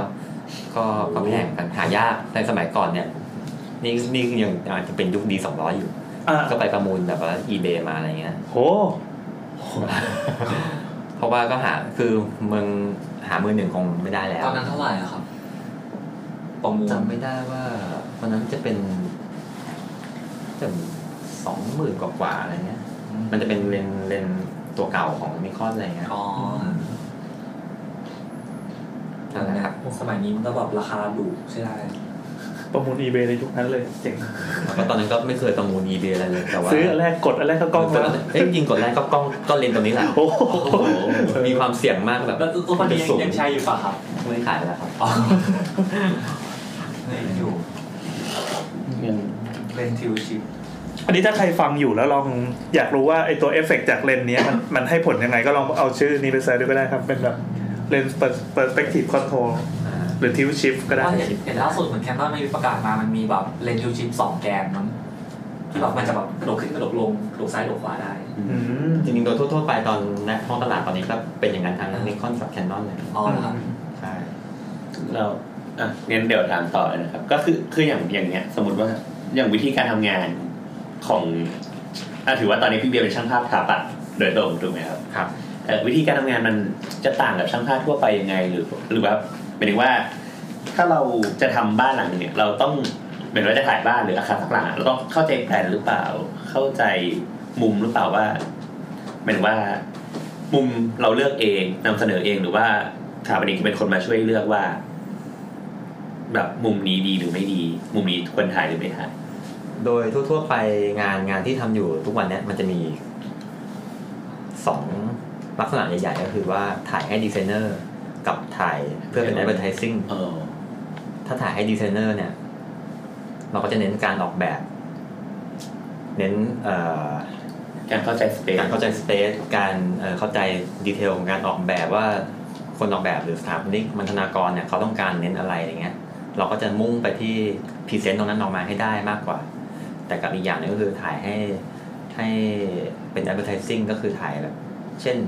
อันนี้ก็เน้นสวยงามละ เพื่อการโฆษณา เพื่อการโฆษณาใช่ก็จะแบบ มีดอกจันอยู่ ภาพที่ใช้นี้เพื่อการโฆษณา เหมือนเหมือนอ่าเหมือนสมมติถ่ายให้ถ่ายแบบนี้ก็บางทีเราจะไปเจอรูปที่แบบถ่ายไปอยู่ดีก็ถ่ายบันไดแนวรูป อ่า รูปนอนบันไดอะไรเงี้ยเคยเคยเห็นแบบ อันนี้ก็ต้องก็ต้องคุยกัน ถ้าอันนี้เจอบมาในแง่ว่าถ่ายให้สถาปนิกอะ อ่ะ ก็ต้องคุยกันก่อนว่าว่าเขาเขาต้องการ พูดถึงเรื่องอะไร พูดถึงเรื่องอะไร ตัวอาคารเนี้ยพูดถึงเรื่องอะไร มีอะไรที่เขาแบบคิดว่ามันเป็นแบบพระเอกในงานบ้าง เราก็ต้องทำความเข้าใจกับมัน แล้วอย่างนี้คือเคยมีงานที่แบบเหมือน เราต้องเข้าไปถ่ายแล้วไม่ต้องไม่ได้เจอสถาบันสถาบันนี้ไม่ได้เจออะไรเลยเขาแบ ก็ บ มี เขาก็โยนตึกให้เราถ่ายเลยตึก มีมีก็มีเยอะก็มีเยอะเหมือนกันก็ มีเยอะด้วย มีเยอะด้วย เหมือนให้เราให้โจทย์เราไปเลือกเองแล้วก็เหมือนว่า ก็ ก็พรีเซนต์ให้ถ่ายรูปให้เขาดูว่า เรียกว่าเขาก็ก็ให้ความไว้วางใจเราระดับหนึ่งแล้ว ว่าเออเราก็เรียกว่าอ่านสเปซเป็นอ่ะ อืม อืมเราก็จะต้องแบบขายออกมา ใช่เหมือนคำที่เท่ขนาดนี้ เหมือน สเปนเป็น มันเหมือนคล้ายๆว่าถ้าอย่างเงี้ย มันถือได้ว่าพี่เบียร์สมมติว่าถ้าเกิดว่าไม่มีเขาเรียกแบล็กกราวเป็นสถาปนิกมาก่อนอ่ะการเข้าใจสเปนนี่มันยากเลยอะเพื่อนเพื่อนที่จะพรีเซนต์ ไม่ยากเกินที่จะเรียนรู้ อืม เพราะว่ามีช่างภาพฝรั่งบางคนก็ไม่ได้มีแบ็กกราวด์เป็นสถาปนิกแต่ว่าถ่าย a r c h i t e c t u r e ได้ดีเงี้ย เออ ก็ทำได้ อันนี้ไม่ใช่ข้อจำกัด ขอขอขยายความคำว่าอ่านสเปซหนะครับ มันคือมันคือต้องไปต้องไปดูอะไรบ้างครับ อ่าสเปซมันคือพื้นที่ใช่ไหมมันคือแบบความกว้างยาวสูงลึกของแบบเดินเข้าไปในอาคารอาคารหนึ่งใน มันอย่างการสตูสล็อตก็ได้ครับมันเปรียบเทียบสล็อตก็ได้จะได้ผมจะได้เข้าใจง่ายหน่อย เปรียบเทียบยากอะ เหมือนเหมือนยังไงอะอธิบายเดียวเออ เอางี้เอางี้ดีกว่า เหมือนยาก สมม มา ติว่าก มีมีโจทย์ว่าไปถ่ายอาคาร A อาคารอะไรไม่รู้อันหนึ่ง อ่ะ ครับ เราต้องมองออกแล้วว่า มันคืออันด้านไหนด้านไหนคือด้านหน้าด้านหลังอาคารเรียนนี่เบสิกเลย อันนี้หนึ่ง อันนี้หนึ่งเลย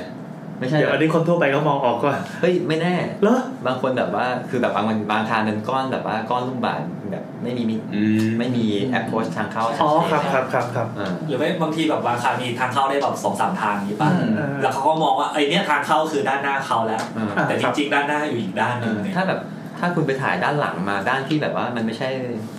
คนไม่ได้เข้าไปใช้จริง มันไม่ได้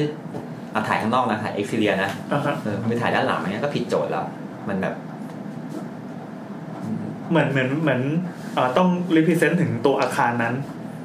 ก็คือเนี่ยอ่ะอาคารมันมันก็ต้องต้องเรียกว่าต้องทำความเข้าใจกับอาคารให้ได้อะ ครับครับ เออก็เนี่ยอย่างเรื่องเนี่ยเรื่องแอปโพสทางเข้าอาคารเรียกว่า อาคารนี้มีมีอะไรเป็นพระเอก เออ อย่าถ้าจะถ่ายต้องแบบว่า สื่อสารออกมาให้ได้ว่าว่าว่าสถานที่เขาจะเน้นอะไรเออ เหมือนอ่านใจคนออกแบบ ใช่ กำลังคิดอยู่มันรู้สึกมันต้องมันต้องมียกตัวอย่างสักอันหนึ่งะ ยกตัวอย่างเช่นอ่าโรงแรมแล้วกันครับสมมติว่าเจอโรงแรมรีสอร์ทหรืออะไรเงี้ยที่เขาเขาออกแบบมาเนี่ยอ่าเขาเขาว่าอ่านสเปซที่ชาร์ปถามเนี่ย มันจะต้องมันจะต้องมันจะต้องอะไรครับ เอ่อถ้าโรงแรมนั้นมันมี มันมีสระน้ำอยู่ตรงกลางมีคอร์ดอยู่ตรงกลางเขาอยากจะแบบว่า ออกแบบให้สระน้ำหรือคอร์ดตรงกลางเนี่ยมันดูยิ่งใหญ่อลังการอะไรเงี้ย อ่าฮะ มันมีเส้นแกนมองมาสเตอร์แปนมองแปนแล้วมันมีเส้นแกนที่ชัดเจนอยู่ มันก็คือความพอมันมีแบบเส้นเส้นแกนก็คือความแบบความนิ่งความอะไรของอาคารเงี้ย เราก็ต้องแบบว่าเอ่อถ่ายทอดออกมาให้ได้ว่า พวกแบบเขาต้องการแบบเฮ้ยความแบบตีบจุดเดียวนะ เป็นแบบว่าเส้นตรงแบบนิ่งๆอะไรเงี้ย คือเหมือนจริง ๆ แล้ว คืออ่ะไอ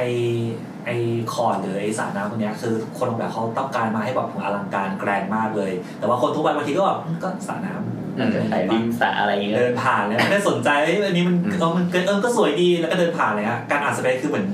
เหมือนเข้าใจกับการออกแบบ แล้วก็เหมือนด้วยอะไรนะบริบทของแบบของอะไรต่างๆ ที่มันอยู่ในพื้นที่ตรงนั้นแล้วก็แบบ เอ่ออย่างยกตัวอย่างเข้าไปในโถงกลางล็อบบี้โรงแรมที่ อ่า มีบันไดซ้ายขวา อ่าครับ อะไรอย่างเงี้ ครั ย บ ถ้าบางทีแบบเขาเน้นแบบว่าหรูๆอลังการอะไรกันเงี้ยถ้าเราแบบบางทีแบบไปถ่ายจอดแต่บันไดข้างเดียวอย่างเงี้ย มันก็ไม่ไม่ได้ อืม อ๋อเออเข้าใจ มันควรจะแบบว่า เข้ใจ ควรจะยืนอยู่กลางอาคารเป๊ะๆแล้วถ่ายแบบ ซิมเมทรี ซิมเมทรีที่สุดอะไรอย่าง ครั เงี้ บ ยทำให้ภาพมันก็รู้สึกจะรู้สึกต่างกันถูกปะ เออ มันก็จะแบบดูแบบอลังการกว่า โถงโถงมันรับแบบ อ๋อ ใหญ่ความกว้างมี ของว่าความซิมเมทรีแบบในในองค์ประกอบศิลป์หรืออะไรเงี้ยมันก็เสริมสร้างความแบบอลังการมากขึ้น จะบอกอย่างนี้ได้ไหมครับว่า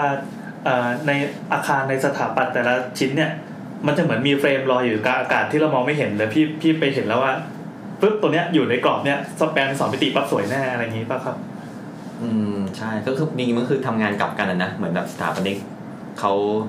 คิดมาจากสองมิติอะแล้วเขา ครับ ค่อยพัฒนามาเป็นสามสร้างอาคารเป็นสามมิติถูกปะ อ่า แต่เราเป็นช่างภาพเราก็ต้องถ่ายทอดไอ้สิ่งสามมิตินะ ให้เหลือสอง ให้เหลือสองมิติ ให้อยู่ในกรอบนี้แล้วก็นำเสนอตัวครับ มันก็เหมือนเหมือนทำงานกลับกัน ครับ มันก็ต้องแต่ว่าต้องพูดคุยให้มันเป็นภาษาเดียวกันนะ อืม เรื่องต่อไปเลยฮะ งั้นเดี๋ยวเรื่องต่อไปงั้นก็เข้าสู่หัวโตโมโมเรียงหรือว่าจะมี กว่าจะ เดี๋ยวเดี๋ยวเดี๋ยวเราอยากยังอยากรู้เกี่ยวกับวิชาชีพนี้อยู่อะเพราะว่าผมเชื่อว่าผู้ฟังอีก 8 ล้านคนน่าจะสนใจ แล้วก็ มีคน อยา ฟั ก งถึง8 อยากจะ ล้านคนเลย ใช่ครับ จะกระโดดเข้ามาแย่งอาชีพพี่เนี่ยอืมผมถามรายได้ได้ไหมครับ ว่าว่าอ่ะสมมติว่า เอาไปเรี ผ ยน มเนี่ยผมเนี่ยเอ่อเป็นเสียเจ้าของโรงแร ม น้องมาถ่ายรูปตึกให้พี่หน่อยสิอะไรเงี้ย ก็ ที่ จะ ที่จะมีวิธี ป คิ ระ ด เมินเป็นแบบเป็นแบบเป็นโปรเจกต์ by โปรเจกต์ไปนะว่าโปรเจกต์เนี้ยอ่ะคุยกันก่อนว่าจะเอารูปกี่รูป อืม จะเอาอะไรบ้าง อืม มีเอ่อต้องใช้คุยดีเทลแม้กระทั่งจะใช้ภาพแนวตั้งหรือแนวนอน อ๋อเหรอบ างบางบางบางลูกค้านะเขาเขาซีเรียสเรื่องนี้เพราะว่าบางทีแบบถ่ายแต่แนวตั้งนั้นแถวถ่ายแต่แนวตั้งมาเนี่ยแล้วเขาใช้เป็นแบนเนอร์ อ๋อ อะไรยาวๆเนี่ย ครับ ไม่ต้ ค อ รั ง บ มา ครับ ถ้าคุยลึกได้ขนาดนี้ก็คุยอ่า อืมแล้วแล้วในความเป็นจริงเวลาไปคุยกับลูกค้าได้ขนาดนี้ไหม ไม่ได้หาย นะครับ ผมก็ถ่ายเผื่อมาทั้งแบบแนวตั้งแนวนอนแหละครับ อ๋อ แล้วพี่ไปเลือกใช้เอา ก็เผื่อว่าจะไปลงนิตยสารหรือไปลงเว็บลงเฟซบุ๊ก ถ้าเกิดสมมติว่าลูกค้ามาแบบเอ้ยขอแนะนำหน่อยอ่ะมี อ๋อครับครับครับ บางทีมันแบบว่ามันกลับไปถ่ายไม่ได้แล้ว บางทีเราไม่ได้ถ่ายแนวตั้งแนวนอนมาบางทีมันมันเสียดายโอกาสอะไรเงี้ย อ่าครับ แล้วก็ก็คุยก่อนว่าลูกค้าสโคปงานจะเอาอะไรบ้าง แล้วก็เราก็ประเมินว่าโปรเจกต์อ่ะถ้าเป็นบ้านสามห้องนอน อือฮึ วันเดียวก็จบอะไรเงี้ย ก็ถ่ายไปวันเดียวก็คิดราคาไป อ๋อแต่ส่วนใหญ่เวลาส่งรูปคือนับเป็นรูปใช่ไหมครับ พี่จะเอ่อให้เป็นช่วงแบบช่วงเลนส์ของรูปมากกว่าตั้ง ยี่สิบถึงสามสิบรูปอะไรเงี้ยบางทีก็แบบว่าโปรเจกต์ใหญ่หน่อยก็แบบว่าห้าสิบหกสิบรูปอะไรเงี้ยก็ 8,000 คือไม่ได้ รูป ไม่ได้แบบว่า แบบถ่ายแปดรูปแปดพันรูปไม่ใช่ไม่ใช่บอกว่าห้าสิบรูปแล้วต้องห้าสิบรูปเป๊ะคืออบอางที ครับ เราเฮ้ยอาคารมันสวยอะเราไม่ได้ทำเราไม่ได้ เราถ่ายมาแล้วมันถ่ายได้เยอะอะถ่ายมาทะลุร้อยรูปก็ให้เข้าไปร้อยรูป อ๋อกดแล้วมันดีอะไรอย่างงี้ เหมือนเราก็ชอบ ถ่ายขึ้นอ่ะเออ เรียกว่าถ่ายขึ้นเราก็ถ่ายมัน ครับ พี่มีดีเทลเยอะผมก็ถ่ายเยอะ อืมอืม ก็เหมือนกับพวกงานแฟชั่นอะไรเงี้ยบางทีเขาก็ฟิกแบบสมมติคุณมีชุดสิบชุด คุณก็ต้องถ่ายแค่10คุณจะได้รูปแค่สิบรูปนะ อะไรเงี้ยไม่มีถ่ายเผื่อถ่ายแถมอะไร ถ้า ให้ ถ้าเป็นงานงาน advertising บางทีถ่ายเพื่อการโฆษณาจะจะฟิกแบบจำนวนรูปไงครับครับเพราะว่าบางงานเราต้องทำงานคู่กับสไตลิสต์ อ๋อครับ อ่าถ้าถ้าถ้าไม่ได้เป็นงานที่ถ่ายให้ดีไซเนอร์นะ ถ้าเป็นงา สไล น ด์ติดตึกนี่คือไปทำอะไรครับพี่ แต่พร็อพ อ่ามันจะเป็นอินทีเรียมากกว่า อืม ถ่ายแบบพวกห้องโรงแรมถ่ายอย่างเงี้ย เออเออ หาดอกไม้ แล้วผมถามหน่อยย้อนกลับไปที่เทคนิคการถ่ายอะคือเวลาพี่เบียร์ถ่ายรูปแบบในอินเทเรียใช่ป่ะครับ คืออย่างอย่างที่พี่แอนบอกว่าในในอากาศมันจะมีเฟรมอยู่ ที่ที่ช่างภาพจะเห็นใช่ไหม คืออย่างบางทีมันจะมีแบบช็อตที่แบบช็อตมหัศจรรย์อ่ะ คือบังเอิญถ่ายได้อะไรเงี้ยเอ่อในในเทคนิคเนี้ย เราจะค้นหามันได้ยังไง ช็อตประจันใช่ไหมหนึ่งเดินเยอะๆ เดินก็ไปหามุมเดินแบบว่าใน เดินรอบตัวอาคารเดิน มันต้องต้องเฟ้นนะต้องแบบว่า บางทีถ้าตึกสเกลใหญ่อะเดินรอบอาคารไม่พอมันเดินรอบย่านรอบเมืองอะเพื่อที่จะแบบ โอ้ อันนี้ถ้าในแง่ที่ว่าถ่ายตึกสูงนะ เหมือนมหานครอะไรเงี้ย เออเคยเห็นอยู่ มันก็ยิ่งแบบทำให้เราทำงานไกลขึ้น มีช่างภาพคนหนึ่งเขาเหมือนเขาถ่ายตึกมหานครเขาไม่ได้ไปถ่ายในตึกข้างตึกหรือไปยืนข้างตึกถ่ายนะเขาไปอยู่อีกย่านหนึงอะแล้วก็ถ่ายเข้ามาแล้วก็ เหมือน เราเห็นเรา เหมือนสมมติเป็นแบบแผนที่ประเทศไทยแบบแผนที่เมืองตึกมหานครเนี่ยเขาแบบวนรอบย่านเนี้ย ใช่ วนรอบ เพื่อจะ ย่าน หามุมที่สวยที่สุดที่ ข มี อง ใน ตึกนี้ อืม ว่าย่านว่าว่าตรงตรงไอ้ตึกหายไอ้ตึกเนี้ยตรงไหนถนนไหนจะสวยที่สุดเขาแบบเหมือนตะเวนรอบกรุงเท ใช่ พ ภาพที่ได้รับรางวัลปะ ไม่ไม่ไม่น่าใช่ เพราะว่าเพราะว่าเท่าที่เห็นมันจะมีเป็นประมาณนี้เป็นเห็นสเกลของเมืองเลยแล้วแบบตึกนี้มีผลต่อเมืองยังไงอะไรเงี้ย ใช่ใช่คือเหมือนเขาต้องแบบเหมือนคอยตะเวนหาแล้วต้องคือมันต้องหาเองอะเพราะว่าเราไม่แน่ใจว่า อยู่จุดนี้จะเห็นตึกนี้มันก็เปลี่ยนไป อืม ตึกนี้มันก็อีกแบบหนึ่งพออยู่จุดนี้ตึกนี้มันก็กลายเป็นแบบมันก็เออสวยอยู่ในชุมชนอะไร เอ เงี้ อ ยมันก็คือเหมือนต้องแบบเหมือนพอมันเป็นตึกแล้วมันแบบตึกมันอยู่ในชุมชนอะฉะนั้นความเป็นชุมชนมันก็มีผลต่อการถ่ายอยู่เยอะเหมือนกัน ครับครับ คือพวกนี้ประสบการณ์มันจะเป็นตัวแบบว่าเออสั่งสองสมให้เราแบบว่าเราเรียนรู้การทำงานมากขึ้นนะอีกอย่างก็คือนอกจากต้องต้องขยันเดินเฟ้นหามุมแล้วเนี่ย ต้องอดทน เพราะว่าบางที ยกตัวอย่างเช่น รออีกห้านาทีเนี่ยแดดมันสวยขึ้นนะ อืม หรือแม้แต่แบบครึ่งชั่วโมงอันนี้เรื่องเรื่องรอเป็นเรื่องปกติมากเลยสำหรับ คือสำหรับช่างภาพสถาปัตยกรรมนะเรื่องแบบว่า อย่างนี้ เรื่องแบบเก็บจังหวะแดดที่ ข ดี องพี่มีแบบมีตึกไหนที่พี่ปิดงานได้นานที่สุดมั้งแบบนานมากเลยตึกนี้คือกว่ากว่าจะกว่าจะเก็บได้อะไรเงี้ยแบบ เอ่อมันไอ้นนนานานานนี่ก็ล่าสุดมันจะเป็นแบบปัญหาอุปสรรคเกี่ยวกับเรื่องฟ้าฝนซะมากกว่าคือแบบบางทีไปถ่ายที่นี่ดีลเอาไว้ว่าเอ้ยพี่อันนี้ห้าวันจบ อืม ช่วงนั้นเอ่อที่สมุยพายุ เข้า นั่งรอเข้าไปสิ แดดไม่มีสักแอะ เออ เออไม่มีเรียกว่าไม่มีเลยอะสามวันแรกสี่สามวันแรกไม่มีแดดเลยอะแล้วมันอาคารแบบเนี้ย คือบางบางอาคารนะ ไม่มีแดดก็ถ่ายได้ แต่อาคารแบบเนี้ยที่มันเน้นรูปทรงเน้นอะไร เน้นแบบพื้นผิวอะไรเงี้ย ครับ มันต้องมีแดดถึงจะสวย อืม เพราะว่าแดดมันจะสร้างเงา ใช่มันจะสร้างสร้างมิติให้ภาพอะไรเงี้ย อันนี้ก็ต้องแบบก็ต้อง ต้องแบบว่าคุยกันนอกรอบว่าพี่มันมีปัญหาเนี้ยเกิดขึ้นแล้วผมแบบ มันต้องเกินต้องแบบว่ามากกว่าสามวันละ อ่า ผมต้องขอขยายออกไปแบบว่าอีกสามวันอะไรเงี้ย ครับ เราก็ยังให้คำตอบได้ด้วยว่าสามวันนั้นจะรอดหรือเปล่า แล้ววันวันๆน่ะนั่งดูพยากรณ์อากาศดูแบบ ดูอะไร สวดไล่ฝน แต่มันมาห้านาทีแล้วมาแบบมาไม่สวยด้วยอ่ะ เออ แล้วนานนานนานสุดนี้บอกเหมือนพี่บอกถึงเดือนไหม อืมไม่ไม่ถึงไม่ถึงแค่โปรเจกต์เดียวอะนะ ครับ จริงๆก็จะเป็นสักอาทิตย์หนึ่งอะที่ที่อย่างที่เล่าให้ฟังเนี่ยเรื่องพายุเนี่ยก็จะเป็นอาทิตย์หนึ่ง อืม แล้วแล้วมันมีประครับที่แบบว่า พอฝนตกลงมาปุ๊บตกใส่อาคารแล้วมันเหมือนแบบ ไปล้างคราบฝุ่นอะไรออกมาขับให้สีอาคารมันสวยขึ้นนะ ก็มีก็แต่อันนี้นก็เป็นอีกเทคนิคหนึ่งที่แบบว่าบางทีบางอาคารมีน้ำมีฝนก็สวย อ่า ซึ่งมันก็เออ อ๋อมันก็ แล้ว แล้ แล้ว ว แต่ แต่ การออกแบบของตึกตึกๆหนึ่งเนอะ ต้นออกแบบเขาจะคิดเรื่องฝนไหม ไม่ได้คิด มันมันก็บวกกับการการต้องการจะถ่ายทอดของช่างภาพมากกว่า ใช่ นะบางทีแบบเออบางทีเราก็เงื่อนเงื่อนข้อจำกัดเงื่อนไขมันมีหลายอย่างบางทีแบบบางทีไปถ่ายฤดูฝนเนี้ยบางทีแบบเฮ้ย ต้องการพรีเซนต์ว่าเอ่ออาคารเนี้ยมันแบบว่ามีความสัมพันธ์กับฝนแล้วก็บริบทรอบรอบข้างยังไงเนี้ย นึกภาพแบบไปถ่ายแบบ topical rainforest architecture คือกำลังคิดว่ามันเป็นมันแบบพอมันต้องถ่ายเอ็กซ์เทียเนี่ย มันต้องดีลกับสภาพแวดล้อมเยอะมากอะแล้วมันเหมือนว่า คุยกับพระเจ้าบ่อย เราก็ต้องแบบเป็นการแบบแก้ปัญหาเฉพาะหน้าตลอดเวลา ถูกต้องครับ มันจะมีข้อจำกัด คือมันไม่ ไม่ได้แบบไปจัดแสงในสตูดิโอไง ๆอ่าอ่าอ่า เราใช้แสงธรรมชาติเป็นหลัก คือจริงๆอ่ะเคยคุยกับกับกับแฟนกับผู้ช่วยอย่างเงี้ย เราอะทำงานเหอ มี น แฟนแล้วนะครับ มีอีกใช่ไหมครับ เราทำงานเหมือนเกษตรกรอ่ะ อ๋อ เอาดูฟ้าฝนเป็นหลัก ดูแบบ ครับ ทำงานเกี่ยวกับสภาพภูมิอากาศเลย ดูเท่เลย พี่แอลพี่แอลแกก็เปรียบแกเหมือนเป็นคนขับรถสิบล้อ จริงๆนะเพราะว่าหน้าหน้าหน้าหน้าฝนเนี่ยก็แบบว่าก็ทำงานไม่ค่อยได้ มันเป็นหน้าโล เออเป็นหน้าเป็นหน้าโลซีซั่นของเราอะไรเงี้ย อ๋อครับ หน้าหนาวนี่แบบว่า โอ้ย สวยเลย ง่า เออย ผมอยากรู้อย่างสมมติพี่คำว่าใช้คำว่านั่งรอนี่คือแบบเหมือนพี่นั่งรอ ก็นั่งจริง นั่งรอจริงๆเองคือตึกอยู่ข้างหน้าพี่พี่ก็ไปนั่งกลางร่มเหมือนพวกเด็กถือป้ายคอนโดเนี่ยเหรอ ใช่ นั่งรออย่างนั้นเลยเหรอครับ คืออย่าอย่าคิดว่าภาพลักษณ์ถ่ายผมมันดูดี หล่อๆเท่ ก็ม ไม่ว่า อง ผม ทำงาน ว่าเหมือนแบบถ้ารอนั่งรอรอแดดอาจจะพี่อาจจะนั่งรอในสตาร์บัคเนี่ย จิบกาแฟ ก็ จิบกาแฟแล้วก็อ๋อพ่อแดดมาแล้วอ้าวไปดีกว่าอะไรเงี้ย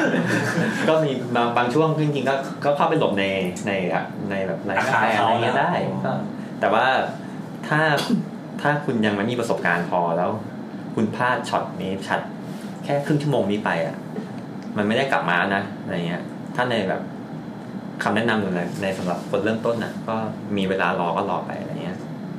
คือเขาต้องนั่งรอจริง แต่อย่างอย่างบางทีอย่างพี่ทำงานมาพี่จะรู้แล้วว่า เอ้ยตอนเนี้ยไม่ต้องรอหรอกก็ไปแอบที่อื่นก่อน ๆอืม ๆ แล้วช่วงเวลาที่เป็นสวยงามที่สุดของวันนี่คือประมาณไหนค เขา รับ เรียกอะไรเมจิกอาร์ม เออก็อย่างที่เขาแนะนำกันก็ นี่แหละครับ ตอนช่วงเช้าเช้าๆพระอาทิตย์เริ่มขึ้นก่อนถึงสักอะไรหกโมงถึงแบบเก้าโมงสิบโมงอะไรครับแล้วก็ช่วงเย็นก็สี่โมงเย็นถึงห้าโมงเย็นทุ่มหนึ่งอะไรเงี้ย คำถามคือทำไม ทำไมล่ะ เออทำไมอ่ะ เพราะว่า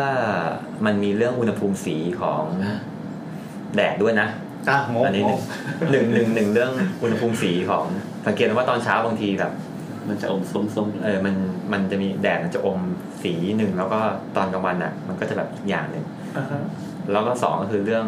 แสงที่ตกกระดกกันข้าง ใช่องศาของการตกตัวของแสงแดด ซึ่งก็มีผลมันแบบบางที ๆสามสิบสี่สิบนะ บางทีแบบแดดเที่ยงมันตรงกลางหัวแบบเนี้ยมันเงาไม่สวย อืมมันแข็งอะไรเงี้ย แสง อาคารมันจะได้อาคารที่แบบเป็นคิวบิกมากๆเลย เออแต่บางอาคารไม่จำเป็นต้องแดดก็ก็รอแบบตอนแดดร่มก็ได้อะไรอย่างเงี้ยอืม แล้วอย่างเนี้ยสมมติว่าฝนตกอ่ะเราไปเก็บภาพอินทีเรียก่อนได้ป่ะหรือว่าทุกทีเขาจะตั้งอินทีเรียกับอินทีเรียแยกกัน เอ่อแล้วแต่แต่ส่วนใหญ่ก็จะก็จะควบอืมมันจะบางบางงานที่ดีไซเนอร์เขาทำแต่อินทีเรียเขาก็จ้างแต่ อ๋อแล้วแต่จะพิเศษอะไร ใช่แล้วแต่จะพิเศษอะไร อืม บางงานก็จะเป็นถ่ายเอ็กซ์ทีเรียบางงานถ่ายทั้งทั้งเอ็กทั้งอิน อืม ก็คือเหมือนจ้างเฉพาะไปเลยมากกว่า แต่ถ้ามีงานไหนที่ควบทั้งเอ็กซ์ทีเรียอินทีเรียเนี่ยหลักๆแล้วพี่จะเป็นแบบ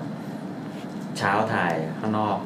เรียนนะ กลางวันแดดร้อนหลบเข้าไปถ่ายในอาคาร เออ เย็นออกมาถ่ายข้างนอกอะไร อื เงี้ย มก็เป็นสูตรได้อะ เป็นสูตรเป็นสูตร แล้วอย่างนี้แบบมีถ่ายแบบถ่ายกลางคืนไหมครับแบบเปิดโฟงเปิดไฟ มีก็ต้องคุยกับคนจ้างอีกแหละว่า อ๋อ เขาดีไซน์ไลซิ่งหรือเปล่า เขาจะเน้นหรือเปล่า ไม่เน้นก็ก็ไม่เอา ก็ได้อะไรเงี้ย คือเห็นพวกอะไรนะพวกบ้านบ้านจัดสรรอะไรเงี้ยเขาจะชอบเหมือนแบบ เป็นบ้านแล้วก็แบบเปิดไฟ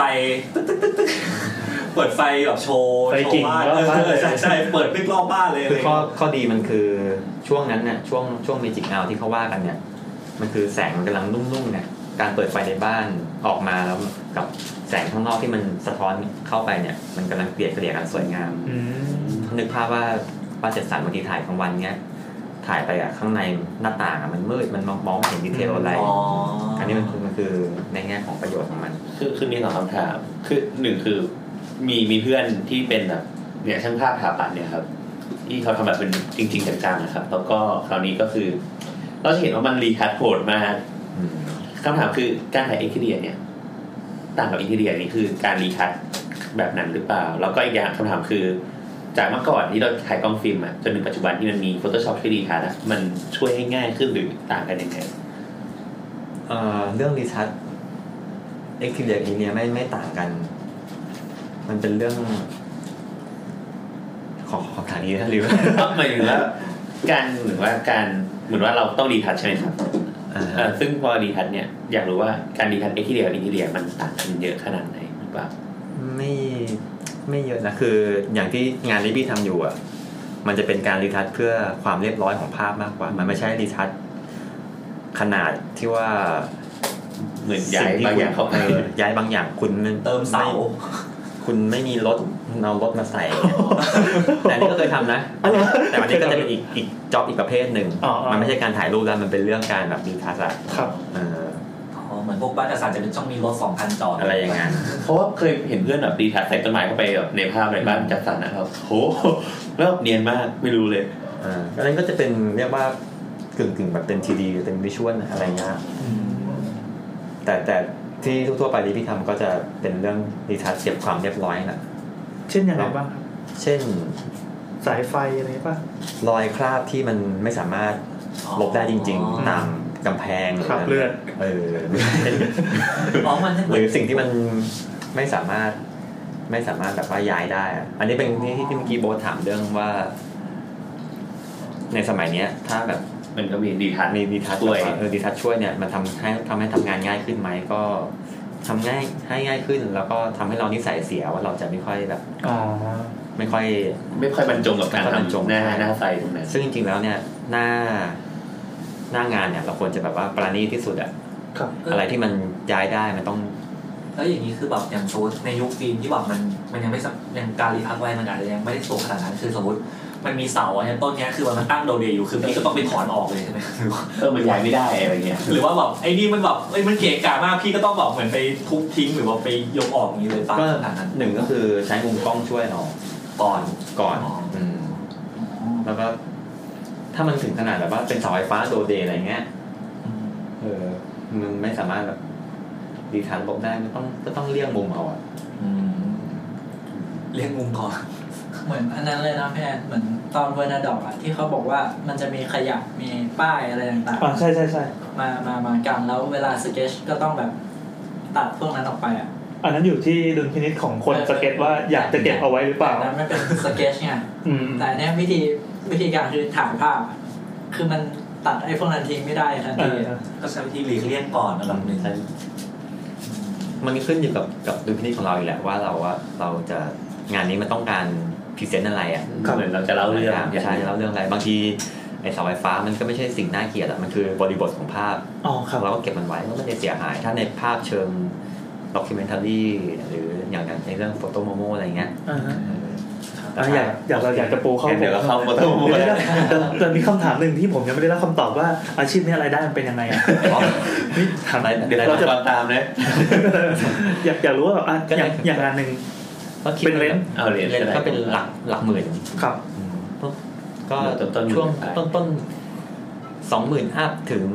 อ่าเอาอย่างอย่างเป็นสเกลงานอ่าสมมติว่าผ เป็ ม นบ้านบ้าน มาถ่ายบ้านผมแล้วกันบ้านผมเนี่ยสวยมากเลยอยากโชว์มากเลย อ่าก็คิดราคาเป็นแบบว่าเป็นเป็นวันนะครับ ครับ ก็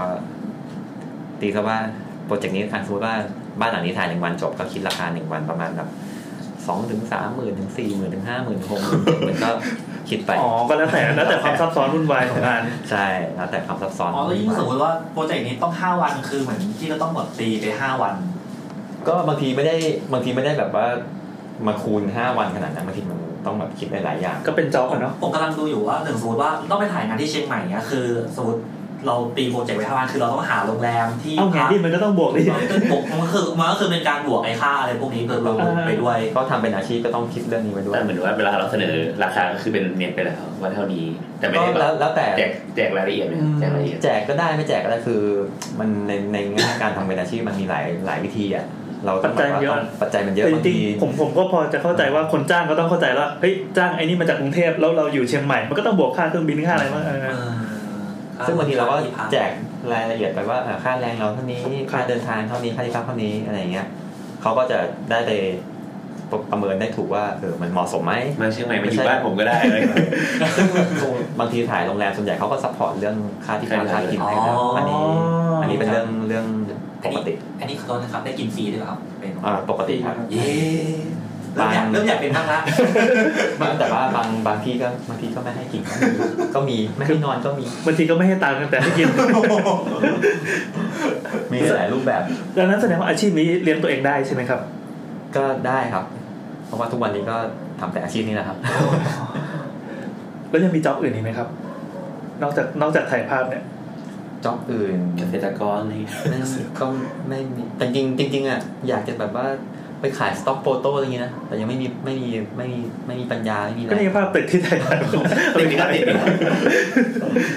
อ่ะโอเคทีนี้ เออแต่ว่าไปภาพพวกภาพตึกเนี่ยมันขายสต็อกโฟโต้ได้ปะ ผมไม่มีความรู้เรื่องนี้เลยครับเรื่องสต็อกโฟโต้ไม่มีความรู้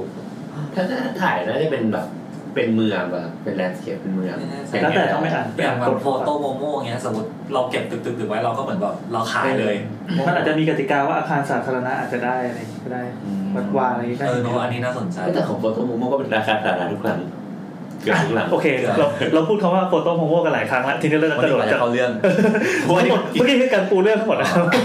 ไม่ใช่คือเมื่อกี้เป็นเป็นแบบ เป็นพาร์ทแรกว่า วิชาชีพก่อน อาชีพช่างภาพสถาปัตย์ อ่า แต่ทีเนี้ยเราจะกระโดดมาสู่สู่ อันนี้แปลว่าจะว่าไปเป็นงานอดิเรกไหมครับ เป็นโปรเจกต์สนองตัณหาตัวเองมากกว่า แล้ว อ่ะต้องหมาย ก็เหมือนกับที่ ถึงว่าโฟโตโมโมเนี่ยนะครับ เออ แต่ เห เป็ มื น อน ส กัเกบลใหญ่มากเลย เออเหมือนที่มีคนทำสาวสาวๆแล้วเป็นงานอดิเรก ก็ต้องเสียค่าแท็กซี่ค่าอะไรมา นั่งวินมาหัวฟู เลย คือจะจะเล่างี้คือโฟโตโมโมมันก็มันเป็นความคิดเริ่มแรกที่ว่าเอออยากจะรวบรวมเป็นเพจก็อยากจะสร้างเพจรวบรวมพวกอาคารแบบว่ายุคโมเดิร์นหรืออาคารคอนกรีตที่แบบรูปทรงสวยๆที่เออเราแบบ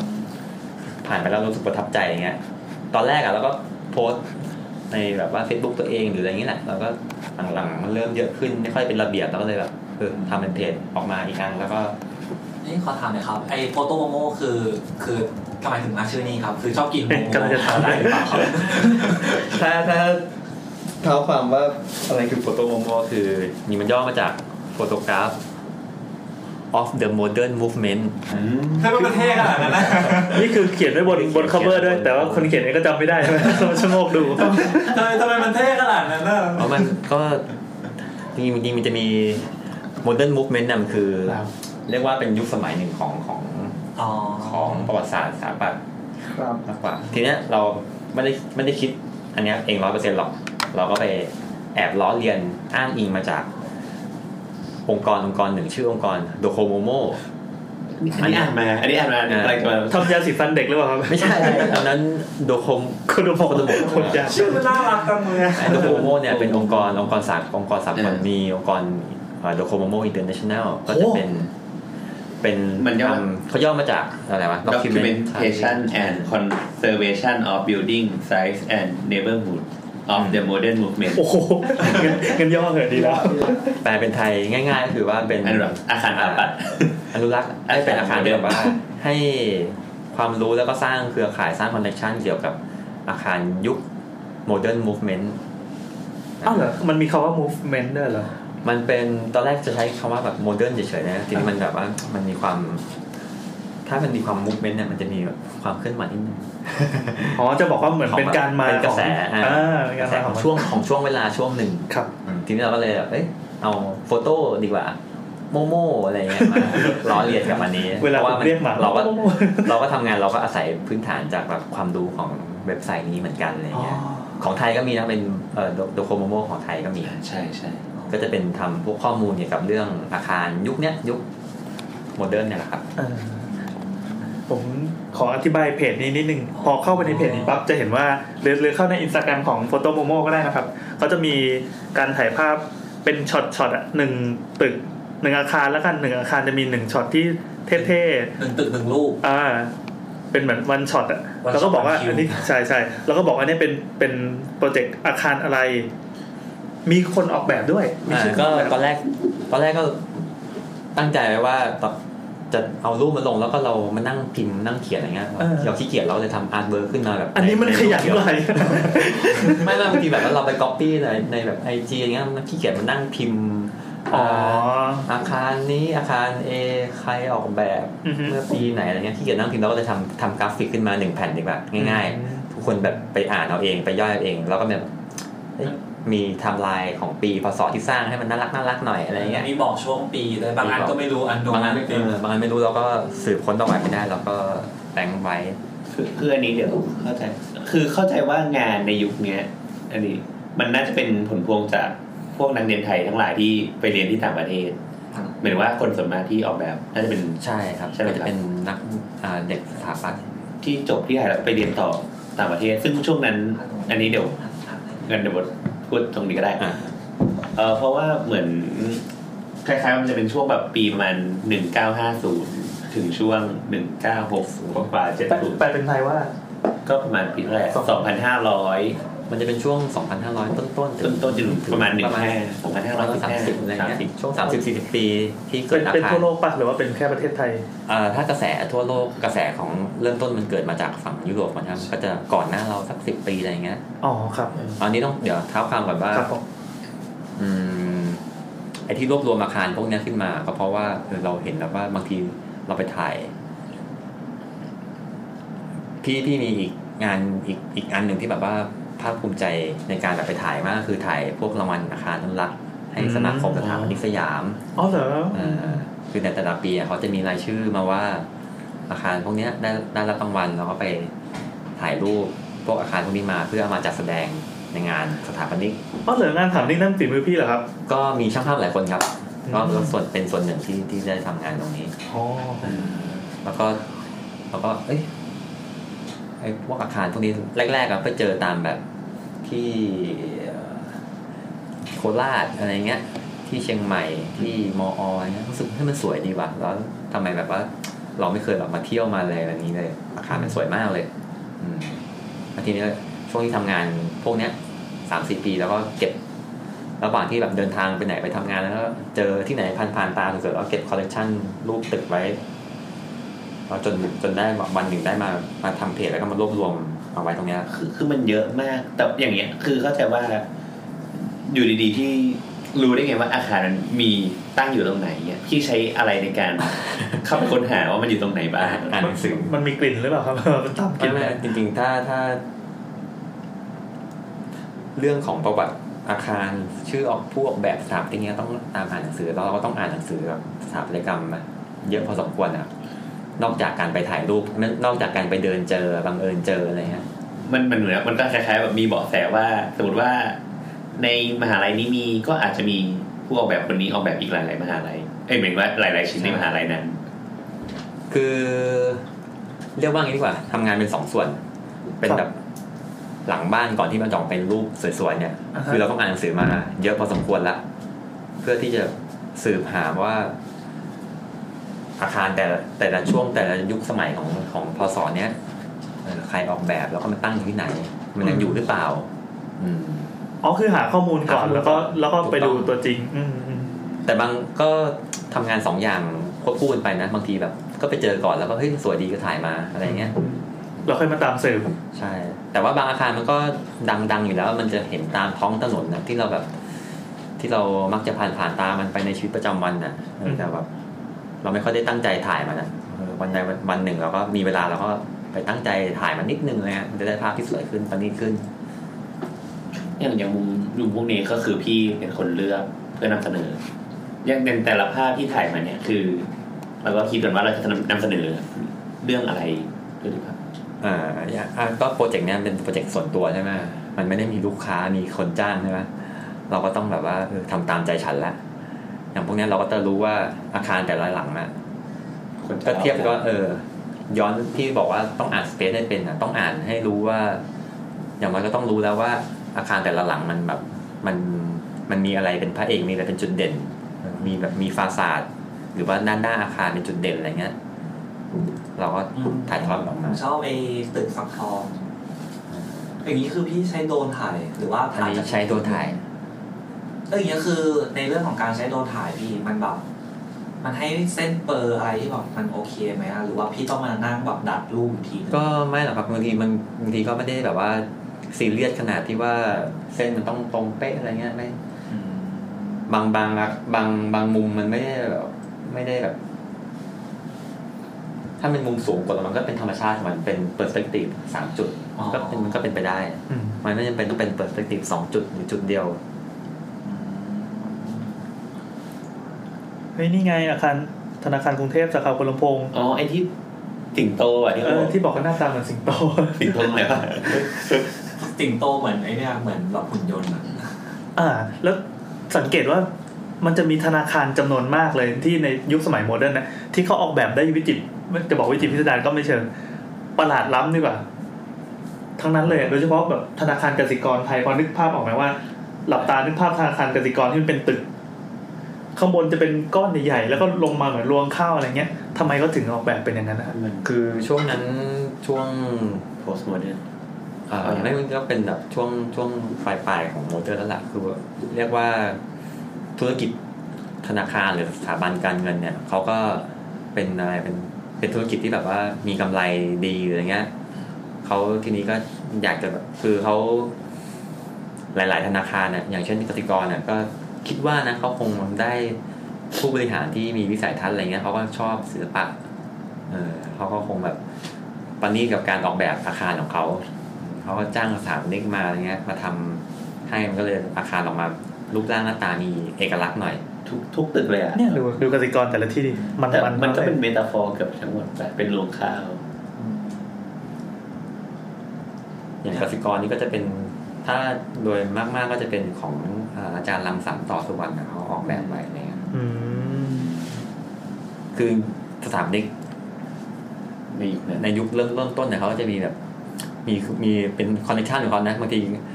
ธนาคารกรุงศรีเงี้ย ก็จะเป็นของแบบเอ่อคุณ จะมีคุณกิตสดาจากคาซา ไอ้ คาซา ข้อมีกิจสาก็จะเป็นแบบว่าอีกอีกเอ่ อี ออี ก ก อาคารแบบหนึ่ง ก็เป็นของแบงก์กรุงเทพอะไรอย่างเงี้ย โหอยากให้คนฟังนะครับ ลองเปิดเปิด เจ๋ง ดู มากคือ เออเจ๋งมากเลย อย่างธนาคารเนี่ยมันก็เป็นอาคารทั่วๆไปที่เราเจอในชีวิตประจำวันถูกปะมันอยู่ไงมันพบเจอง่ายตามท้องถนนนะแต่บางทีเราไม่ได้แบบสนใจว่าว่าเฮ้ยมันก็สวยนะรูปทรงมันก็แบบประหลาดประหลาดๆดีอะไรเงี้ย มันเพียวฟอร์ เราก็แค่แบบว่าไปรวบรวม เออแล้วก็เพิ่งรู้ว่าพวกตึก พวกตึกในของพวกมหาลัยก็แบบมีอะไรแบบเก๋ๆเยอะเหมือนกัน ในมหาลัยนี่คิดว่าปัจจัยหนึ่งที่ทำให้มันมีตึกสวยๆ เพราะว่ามันเขากับเขากำลัง ในยุคเริ่มต้นในการก่อสร้างมหาลัยโดยเฉพาะแบบวิทยาเขตไกลๆอ่ะ ไม่ได้ทุนจากต่างประเทศ ได้ทุนได้ทุนก็มี ล็อกกี้เฟลเลอร์ อ่าใช่อย่างมอชอหรือมออขอนแก่นโคราชอะไรเงี้ย การสร้างแบบการแบบว่าไปนับหนึ่งเริ่มต้นสร้างมหาลัยเนี่ยมันต้องสร้างแบบจากพื้นที่โล่งๆเงี้ยมันก็ง่ายในการออกแบบที่แบบมันไม่มีข้อไม่มีข้อจำกัดใด ๆ ในการออกแบบแล้วก็ ทีนี้มหาลัยเขาก็ เต็มเหนียว เออเต็มเหนี่ยวกับการแบบว่าสร้างคาแรคเตอร์ เหมือนรัฐก็ซัพพอร์ตเงินตรงนั้นด้วยเหมือน ก็เพิ่งรู้เพิ่งรู้ว่าแบบหอน้ำประปาก็มีการดีไซน์เยอะเหมือนกัน เออเพิ่งสังเกต คือศิลปากรที่พระราชวังสนามจันทร์ที่ทับแก้วอะผมตอนนั้นไปเรียนปีหนึ่งในสถาปัตย์มันมีแล้วก็เห็นว่ามันมีจานบินคือตอนนั้นหนังเมนอินแบ็กมัน จริงๆอย่างอย่างหอน้ำประปาเนี่ย เออ มีแอบเก็บถ่ายมานานแล้ว ครับ อันนี่เคยจะเป็นโปรเจกต์ก่อนหน้าเนี่ยแต่ว่าไม่สำเร็จล้มพับไปเพราะว่ามันจะมีได้แรงบันดาลใจมาจากมีช่างภาพอยู่คนหนึ่งที่เขาถ่ายเป็นอันเนี้ยพี่จำชื่อไม่ได้ชื่ออะไรวะเป็นคอลเลกชันหอเนี่ยแทงน้ำเนี่ยในของต่างประเทศเนี่ยไว้เยอะมาก ซึ่งแบบต่างประเทศรูปทรงมันเนี่ยมันหลากหลาย ต้องอธิบายอธิบายให้เห็นภาพนิดหนึ่งว่าทำไมทำไมจะต้องถ่ายหอคณะประปามันหน้าตาเป็นยังไง มันก็เป็นเสาสูงๆอันเดียวแล้วก็ข้างบนก็เป็นที่เก็บน้ำกลุ่ม สูงนี่ไม่ใช่สูงสองสามเมตรนะครับ สูงแบบ สูงเป็นสิบเมตรอะไรอย่างนี้ อืมสูงมากอะแล้วข้างบน ไม่โดนเขาสวยเลย เออ เราก็เลยเคยแบบพยายามแบบว่าตะเวนหาแบบไอ้แทงน้ำมันสวยๆเงี้ย อ่าฮะ แต่ในเมืองไทยมันยังไม่ไม่ค่อยเยอะมาก เลยแบบว่า ครับ เป็นคอลเลคชันก็ลงพับไป จะบอกว่าคนที่เก็บคอลเลคชันแบบนี้มันมีอยู่น้องคนหนึ่งผู้หญิงจำไม่ได้จำชื่อไม่ได้ตอนนี้คือแบบเหมือนตอนนี้อยู่ไหนแล้วไม่รู้ไม่แน่ใจเหมือนกันแต่เขาเก็บคอลเลคชันโคมไฟ อืม โคมไฟทั่วประเทศไทยที่แบบโคมไฟต่างๆอีกโคมไฟกินนารีโคมไฟไอ้ต่างๆโคมไฟทั่วไปคือถ่ายแต่โคมไฟแล้วแบบในเปิดเดียวนี่แหละแล้วก็แบบเก็บมาแบบเยอะมากแบบนี่ผมหางานเขาไม่เจอผมเสียดายมาก อย่างโคมไฟอย่างขอนแก่นได้เป็นตัวบางอย่าง ใช่แล้วอย่าง ตามจังหวัดต่าง เออใช่ เชียงรายได้เป็นงานอาจารย์เฉลิมใช่ ใช่มันจะมีแบบงานที่แบบเหมือนแบบเก็บเหมือนโคมไฟแต่ที่มันแบบมันไม่เหมือนกันอะตลกดีแบบชอบก็ชอบเลย แล้วแล้วเหมือนพอเราทำอย่างเงี้ยเราก็ต้องเหมือนว่าเราก็ ก็คือค้นหาไปเรื่อยๆถูกไหมครับก็ไปเบาะแสตรงนี้กระจายไปเบาะแสตรงนู้นมีถามเพื่อนถามพื่ เออมีคนแบบให้เบอดแสอะไรอย่างงี้บ้างไหม ก็มีมีเยอะเหมือนกันครับ ก็มีแบบบางทีในเพจเนี่ยเขาก็บอกว่าตึกนี้ตึกนี้สวยอะไรเงี้ยให้ไปถ่ายไปถ่ายแล้วก็แล้วก็รีบลิสต์จดจดไว้แล้วก็เดี๋ยวผ่านไปแถวนั้นวันไหนก็จะได้ไปเล็งเล็งถ่ายไว้ คือในพาร์ททำข้อมูลเนี่ยทำเป็น Excel เลยนะตาราง Excel โอ้โห จริงจัง จริงจังกับเรื่องเล่น ไม่ ด้วย นา นะ นเลยจริงเราจริงจังกับเรื่องเล่น ครับ ๆทำมาเลย อาคารนี้ออกแบบโดยสถาปนิกคนนี้ อืม สร้างปีนี้อ่าอันนี้ถ่ายไปยังว่า อันนี้ยังไม่ถ่าย ถ่ายไปแล้ว อยากนี้อยากถ่ายใหม่ถ่ายไม่สวยอยากถ่ายใหม่อยากกลับไปถ่ายใหม่เนี่ยเราก็ทำลิสต์ไว้เราก็แบบว่าคอยดู Excel เนี่ย ไปไปตามแบบว่าตามย่านไหนเราก็คอยเปิดดูเอ๊ะอาคารนี้มันถ่ายไปยังว่าเราก็ไปตามเก็บมาอะไรเงี้ย มีแบบที่ต้องขออนุญาตเป็นพิเศษในการเข้าไปถ่ายไหมครับ อืมถ้าเป็นอย่างบางทีอัน จริงๆสส่วนมากจะจะไป snap snap ตามแบบข้างทางนะไม่ไม่ได้ขออนุญาตพิ ดู เศ เป็น ษ ตะลุงโรคติด โอ้ตึกสวยเว้ย ก็แอบโรคจิตมากก็จะมีแบบบางที นานเกินไปยามก็จะมองเลย ทำอะไรเนี่ย เออใช่ มาถ่าย พี่ กัน พี่มีปัญหากับยามเยอะไหมในการแบบเอาขาตั้งไปวางถ่ายตามตึกต่างๆอะไรอย่างเงี้ย ถ้าเป็นงานที่ขออนุญาตไม่มีก็ไม่มีปัญหาหรอกถ้าถ้าเป็นงานส่วนตัวแล้วไปตั้งก็ควรจะเลือกที่ตั้งขาในตั้งขาตั้งในที่ที่มันไม่ไปเกะกะชาวบ้านเขาแล้วมันก็เหมาะสมอ่ะ เออ ไม่ใช่อยู่ๆไปตั้งแบบ ในพื้นที่เขาเนี่ยก็ไม่ควรเขาจะได้แล้วได้แบบเพิดออกมาว่า เออทำไมทำไมเหมือนแบบการถ่ายเอาขาตั้งไปถ่ายตามตึกต่างๆเลยอะทำไมบางที่บางที่เขาก็ห่วงมากแบบห้ามถ่ายห้ามถ่ายห้ามการขาตั้งถ่ายเด็ดขาดอะไรเงี้ย เขา หรือ ว่า ว่า เป็นเกะกะคนอื่นนะครับไม่แน่ใจเหมือนกัน อ๋อ แล้วเคยทำไหมครับ ที่แบบลักลอบเข้าไปอะไรเงี้ย หลักลอบ เฮ้ยผมว่ามันต้องมีบ้างแหละ ลักลอบเข้าไปเหรอก็มีบ้างมีบ้างเข้าไปแบบ จริง ๆ ก็ไม่ได้เชิงลักลอบแล้วเราก็เดินเดินๆไปดูนู่นดูนี่ แบบสวยมากของแบกสังกะสีก็ดูอะไรเงี้ย พวกนี้มันมีเทคนิคการเข้าถึงหลายๆอย่าง เออเนี่ยอยากรู้ บางทีก็ไปที่จอดรถ เอออ อืม ก็ไปจอดรถชั้นที่เราเล็งๆไว้ เออ ไอตรงเนี้ยถ้าขึ้นไปชั้นสูงๆเนี่ยมันต้องเห็นอันนี้ อ๋อถ้าขึ้นไปข้างสูงจะได้เฟรมที่สวยพ แล้ อ ว ดี บางทีขึ้นขึ้นไปจนมีพิรุธอะคือแบบ ขึ้นไปวนจนแบบว่าชั้นจอดรถชั้นที่แบบที่แปดที่เก้าอะไรเงี้ย ซึ่งบางทีชั้นหนึ่งกับสองก็ว่างแล้วทำไมไม่จอดสักที ขึ้นไปชั้นแปดเพื่อแบบว่าเอามุมสูงแล้วถ่ายนี่ขึ้นมา มา มา แล้วเราพอดูกล้อง กดเรียกกันมาแล้ว วอ เออ แต่หลังๆนี่ถ้าเป็นช่วงแบบทำทำเพจโฟโต้โมโมนี่จะเป็นแบบไม่ได้ไม่ได้จริงจังขนาดใช้ขาตั้งกล้องมันจะเป็นการเดิน แล้วก็แสดงเอา แล้วก็ snap เอา คือเดินหนักมาก จริงๆ โฟโต m โมโมเนี่ย สะสมรูปมาหลายปีแล้วถ้าย้อนกลับไปเก่าๆ รูปเก่าๆ จะเป็นแบบปี 2007 2009 อะไรเงี้ย โอ้ เราก็ไล่มาเรื่อยๆ จนแบบ ระหว่างนั้น สิ บาง บปี ทีบางทีเราก็ไม่ค่อยได้ตามสะสมตลอดอะเรามามาทำงานหนักๆ ก็ช่วงปีที่แล้วกับปีสองกับปีเนี้ย ก็จะเป็นปี 2016 กับ 2017เนี่ยที่ถ่ายรูปพวกเนี้ยเยอะหน่อย เพราะว่ามันมีกระแสของการแบบทุบตึก อ่า โม โอ เดิ เค ร์นเนี่ยเยอะ ทำไมถึงทุบตึกกันนะครับ คิดว่าเจ้าของคงรู้สึกว่าไม่คุ้มในแง่เศรษฐกิจมั้งเขาก็เลยแบบเอาไปทำเอาโครงการไปทำอย่างอื่นมากกว่า เหมือนเหมือนอาคารมันมีอายุของมันในการใช้งานว่า อาคารมันก็มีอายุนะแต่ว่า นี่ มันไม่ ถ้านับ ต่ำแง่สิ ถ้านับว่ามันเริ่มสร้างเมื่อปี2 5 0 0ต้นๆมันก็แค่ไม่กี่ปีเอง ก็หกสิบปี ก็ยังใช้ได้อยู่ น่า ดี จะได้อยู่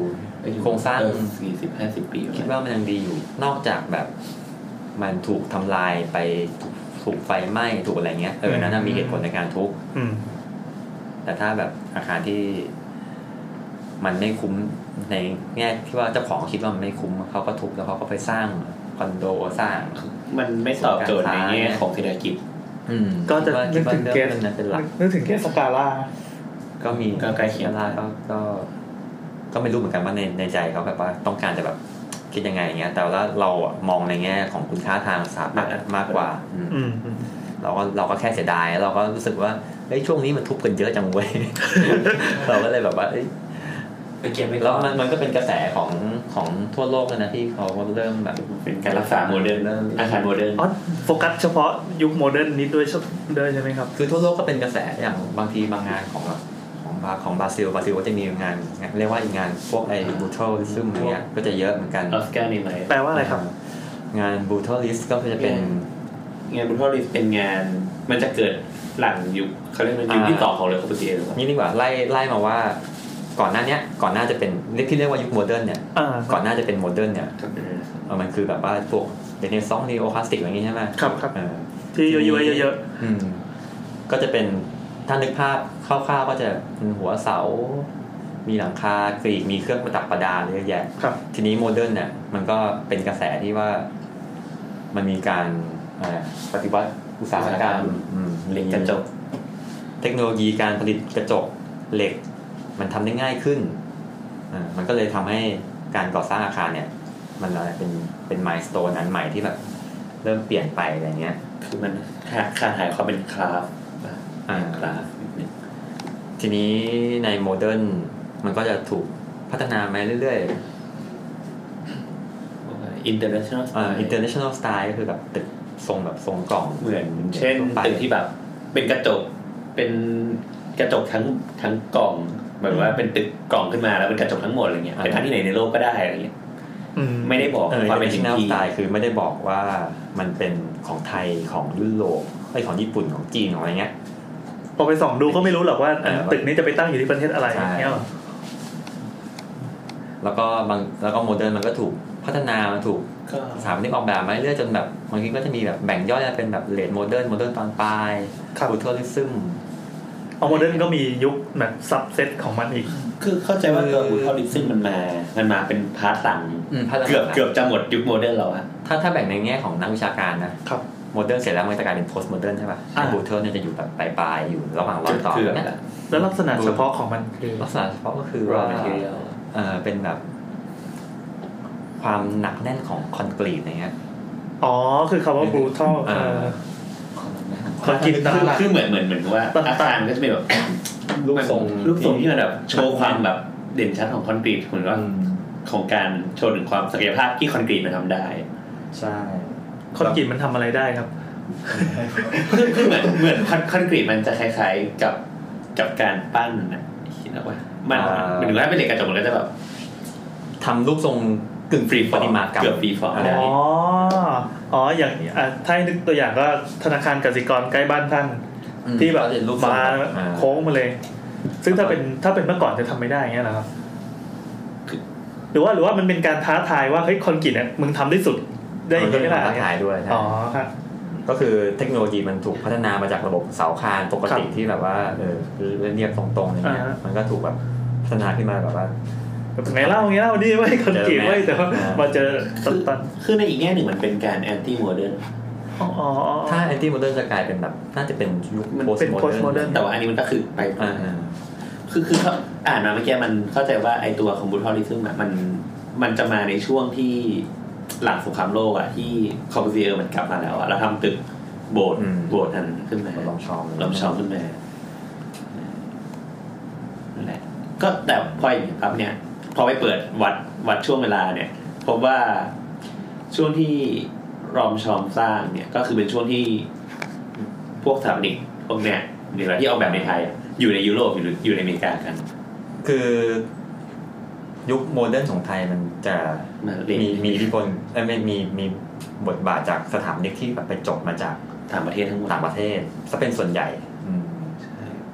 เป็นหมายความว่าเป็นเป็นกลุ่มเดียวที่พอกลับมาปั๊บขนโมเดิร์นกลับมาด้วยอย่างเงี้ยเหรอครับ คือจริงๆเขาก็ทยอยทยอยกันกลับกลับมานะคือแบบเรียกว่าวงการสถาปนิกในสมัยก่อนเนี่ยเขาก็ต้องเป็นต้องเป็นคนมีตังค์นะไปเรียนนะ อ่า ไปเรียนเมืองนอกอะไรเงี้ยก็จะเป็นพวก โคตรเท่เลย คนเรียกว่าเป็นเป็นเชื้อเจ้าเชื้ออะไรเงี้ย อืม ไม่งั้นก็เป็นแบบว่า มีคนเศรษเป็นเศรษฐีอะ ครับ ต่างประเทศกลับมาแล้วก็เอ่อเขาก็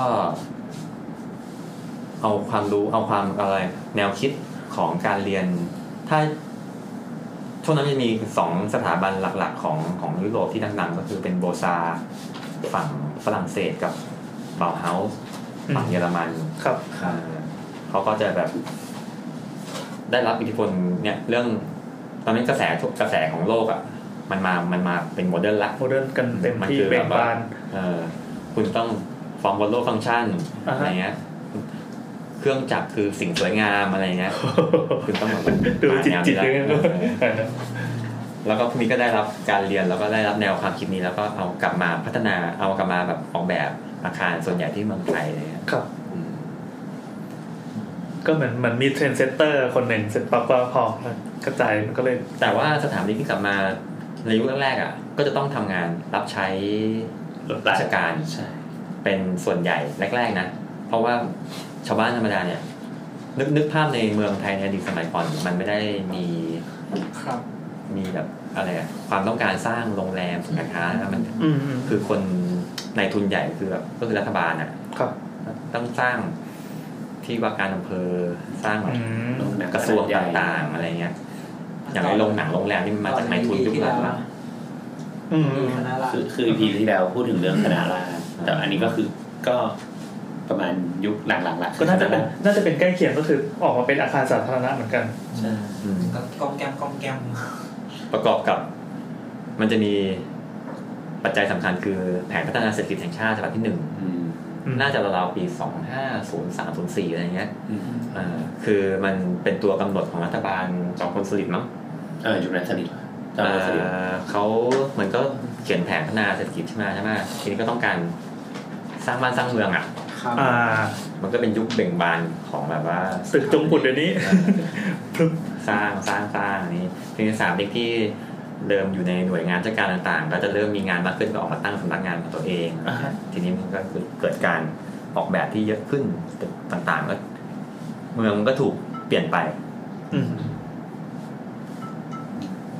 อ่ะถ้าจากวันนั้นมีคำถามอะไรไหมครับ มันไม่มีขั้นตอนเลย จากวันนั้นถึงวันนี้เนี่ยนิยามคำว่าโมเดิร์นมันมันผมรู้สึกว่ามันเปลี่ยนไปเยอะเลย เช่น ชาวบ้านอยากได้ ไม่ต้องชาวบ้านอ่ะอย่างเราเนี่ยอยากทำบ้านสไตล์โมเดิร์นว่ะภาพลักษณ์ของมันไม่มันไม่เหมือนกับยุคนั้นเลยอ่ะ อืม อืมก็ถ้าถ้าไม่ถ้าพูดกว้างๆ คนทั่วๆไป อาจจะเรียกคำว่าโมเดิร์นมันอาจจะคลุมเครือคลุมเครืออยู่ เออเออเออบ างทีในวงการวิชาการเขาจะใช้คำว่าเป็นคอนเทม p o ร a รีมากกว่า คือโมเดิร์นจริงๆ มันจบไปแล้วล่ะ อาจจะ ยุ ยุ ค ค นั้นตาย ยุคของโมเดิร์นมันก็มียุคสมัยของมัน แล้วมันก็ได้ผ่านพ้นช่วงนั้นมาแล้ว อ่า แล้วคอนเทมคืออะไรครับ คอนเทนต์ก็คือความร่วมสมัย ก็คือยุคปัจจุบันนี่แหละ อะไรเงี้ย คือมันจะไม่จะตั้งคำขึ้นมาไม่ให้เรียกซ้ำกับโมเดิร์นอ่ะ อ๋อ มันมันให้การบัญญัติ เพ ซับ ราะว่ามันมีโมเดิร์นแล้วมีโพสต์โมเดิร์นแล้ว อ่า แล้วจะอะไรต่อเลยอะ อ่ะอย่างนี้ไงผมเป็นเจ้าของบ้าน ไม่ดี คุณสถาปนิก ไม่ดีโมเดิ ว่า ร์น คุณสถาปนิกผมอยากได้บ้านสไตล์โมเดิร์นอ่ะทำให้ผมหน่อยเนี่ยคือออกมาจะออกมาเป็นยังไง โอ้ยากเราถ้าเดี๋ยวนี้ก็ต้องแบบเป็น เดี๋ยวต้องต้องต้องขอแลก ดี เล่น ไซ ห ในประน่อยด็นใช่ก่อน บอกพี่พี่ คือคำว่าโมเดิร์นของของเจ้าของบ้านอาจจะไม่ตรงกับ เออใช่ใช่ใช่ใช่ ไม่ ใช่ มันเหมือนเป็น การ perception อะมันเป็นการรับรู้ของคนทั่วไปว่าโมเดิร์นคืออย่างนี้ อ่ะคนทั่วไปโมเดิร์นนี่คืออะไรครับเท่าที่เคยเจอมา ก็จะเป็นแบบบ้านที่ต้องแบบเป็นเพิงมาอย่างเงี้ยอะไรเงี้ยกระจกเยอะ อ่าขับรถออกจากจังหวัดเจอแล้วครับอาคาร ส พาม ม ณิช ติ ย์ ว่าถ้าเกิดไปร้านกาแฟอยากได้ร้านกาแฟสไตล์โมเดิร์นหน่อย สไตล์ล้อ ก็จะดู ล็อกล็อกกระจกอะไรอย่างเงี้ยคือรู้สึกแบบ อันนี้ผิดไหมอ่ะ ๆ คือไม่ไม่ผิดไงเพราะว่า อันนี้เอาไปว่า ม่ เป็น ข้ใจ ทางวิชาการอย่างเงี้ย เดี๋ยวเขาเข้าใจคำว่าโมเดิร์นน่ะแบบ คือสำหรับเราเราว่าล็อกมันก็มีหลายเชนของล็อก ครับ คือล็อกมันก็กว้างอ่ะมันกว้างมากอะล็อกยังไง อุตสาหกรรมขนาดไหน มันก็เป็นความเข้าใจของคนทั่วๆไปนะเราเราก็ไม่รู้จะไปอธิบายเขายังไงพี่ไม่ใช่โมเดิร์นมันต้องเป็นยุคนี้ถึงยุคนี้ไม่ใช่อย่างนั้นมันก็ไม่ใช่ ที่ครับโมเดิร์นมัน เกิด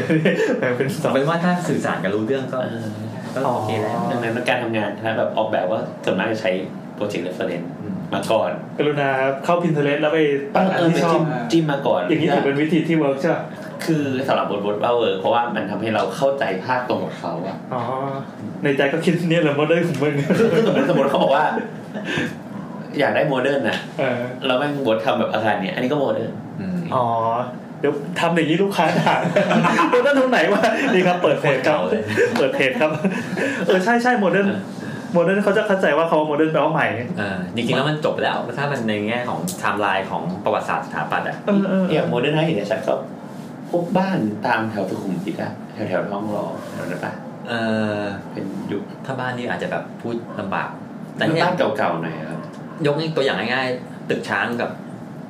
ตึกหุ่นยนต์เงี้ย จริงๆแล้วก็ไม่ใช่โมเดิร์นแต่ว่าแอบมาลงเพจไปเพราะว่าอันจริงๆ มันถูกจัดเป็นโพสต์โมเดิร์นมาก ก็ กว่า โมเดิร์นแล้ว ครับ มันมันมีการเมตาฟอร์ อืม อ๋อแล้วอย่างนี้สมมติเอายุคอื่นมาลงในเพจโฟโตโมนี่ถือว่าเป็นแบบบล็อกลีดอะไรหรือเปล่า ก็อยากลงนะทำไมอ่ะ มันสวยดีอยากลง อ๋อเฮ้ยแล้วอย่างนี้คือแบบจะได้เห็นแบบเหมือนแบบตึกอื่นๆที่สวยๆที่แบบอาจจะไม่จำกัดยุคแต่ว่ามันอยู่ในไทยอย่างนี้หรือ ก็ เปล่า จริงๆ มีมีโปรเทคอื่นอีกไหมครับ ก็จริงๆพวก post modern พวกตึกของอาจารย์สุมเมธเอ่อตึกหุ่นยนต์ตึกช้าง ตึก สุเมธตันติเวชกุล โรงงานโรงงานสารพัด ซึ่งเป็นอะไรเดือปัก ตึกแบบนั้นไปเรื่อย ไม่ได้ได้ได้ พวกนั้นก็ก็มีถ่ายเก็บไว้แต่ก็ยังไม่ยังไม่ได้ ยังไม่ได้รวม แล้วก็จะมีพวกก่อนหน้าที่จะมาถ่ายพวกตึกโมเดิร์นเนี่ยก็ถ่ายวัดมาซะเยอะ อ๋อเหรอวะ อยาก เออลืมไปเลยว่าสถาปัตย์ไทยนี่หว่า มันมีแบ็กกราวด์ถ่ายวัดถ่ายวัดมาจนถ่ายวัดมาจนพรุนพรุนแล้วก็เบื่อแล้ว คือวัดเขาคุณเนี่ยพี่เป็น มัน โป ก็ ก เหมือนไออาคารโคโลเนียลตึกแถวท่าช้างท่าเตียน อืม ถ่ายจนครูแล้ว คือที่จริงเนี่ยวันเนี้ยพี่หมอขอมาแต่ เออผม พี่หมอ ผมนึก เลิก ถึง ไม่ ภา ทั พ น พอพูดถึงว่าผมนึกถึงภาพพี่เบียร์กับพี่ม็อกไฟกัน คือจะมีอีกคนคือเราเคยเชิญ EP แบบบ้านเก่าเราเก็บอะเชิญพี่ที่เขาเรียนสถาปัตย์ปอโทอะเป็นสถาปัตย์อะไรวะประวัติศาสตร์ศิลป์นะครับ อ่า เออเขาก็เนี่ยมาพูดเรื่องพวกการเก็บอารักษาอาคารแล้วก็ การรักอาคาร ตอนนี้เขาทำกับอะไรอะทำกับที่ออฟฟิศที่บูรณะแถวแถว อ๋อ ๆ บูรณาโบราณแล้วเนี่ย อะไรเนี่ยเอ่อ อ่า กูดาคา ทำให้ต่อ อ๋อเออคุณดาค่ะ เออได้ไหมเขาก็เขาก็แบบก็คือก็คุยกับพี่หมอบ้านมาทางอีพีมาพูดเรื่องวัดกับพี่ ไป เรื่องวัดก็ก็ถ่ายมาจนเละแล้วแต่ว่ามันพอดีมันไม่เข้าข่ายพวกอาคารโมเดิร์นที่มองไม่รู้จะไปทำอะไร เออคำถามของพี่ม็อบก็จริงๆเมื่อกี้มีนะก็ถามไปเกือบหมดแล้วครับ เอออย่างอย่างเนี้ยคืออย่างสมมติเออไม่ใช่สมมติพี่เบียร์ตอนเนี้ยคือถ่ายรูปอาคารยุคยุคเนี้ยมาใช่ครับ จนถึงอาคารยุคใหม่อะความต่างกันของการเลือกมุมมองการถ่ายมันต่างกันขนาดไหน อืมถ้าในแง่ของการเลือกมุมมองก็ไม่ต่างกันหรอกก็จุดประสงค์เราคือการถ่ายทอดออกมา ให้ได้ได้ได้เนื้อหาของ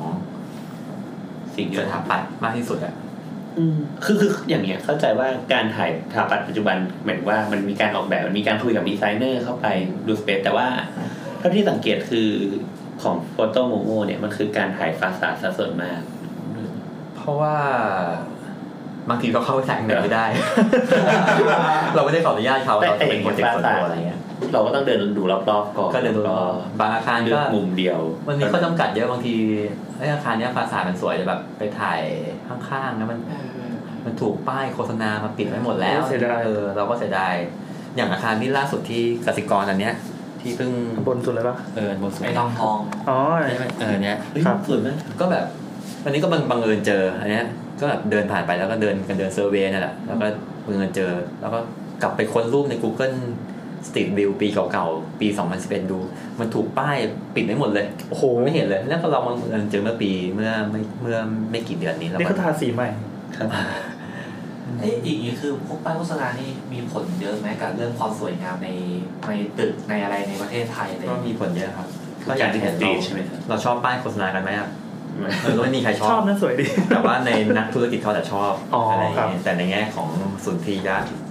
บางอย่างเราก็ไม่ชอบอะไรเงี้ยแต่เราอันนี้มันเป็นโปรเจกต์เดือนดุ่มๆไปถ่าย เราก็ไม่สามารถไปบังคับใครได้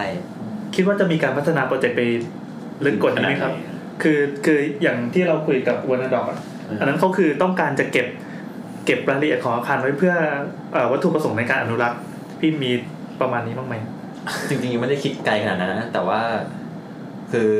อาจารย์หลาย ๆ ท่านอย่างอาจารย์ตุ๊กสุจิต อ่า อะไรเงี้ย เออที่ออก นี่ ทำ เขารู้ ให้ จัก เรา กัน ก็นี่แหละนี่แหละ อาจารย์ปองขวัญอะไรเงี้ยก็บอกว่าเออก็ทำรวบรวมเงี้ยเก็บไว้ก็ดีแล้วเนี่ยอย่างน้อยภาพถ่ายมันก็เป็นด็อกิเมนทารีอย่างหนึ่งที่แบบ ครับ เออจะเก็บไว้ว่า ถ้าเราจะอยากจะย้อนกลับไปดูว่า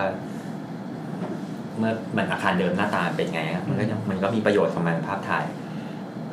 ก็บอกก็วาดเอาวาดเอาก็ได้ดิ ทำให้ผมถ่ายใหม่ บางทีภาพถ่ายก็แบบเออข้อเห็นสีกันอะไรก็มัน เรี เรี ย ยว ว เงา ของ ที่จจริ ริ ง งอะไรอย่างเงี้ย ดี มันรู้สึกมันเหมือนภาพถ่ายมันเป็นการยืนยันว่ามันมีอยู่จริงๆเนี่ย เออ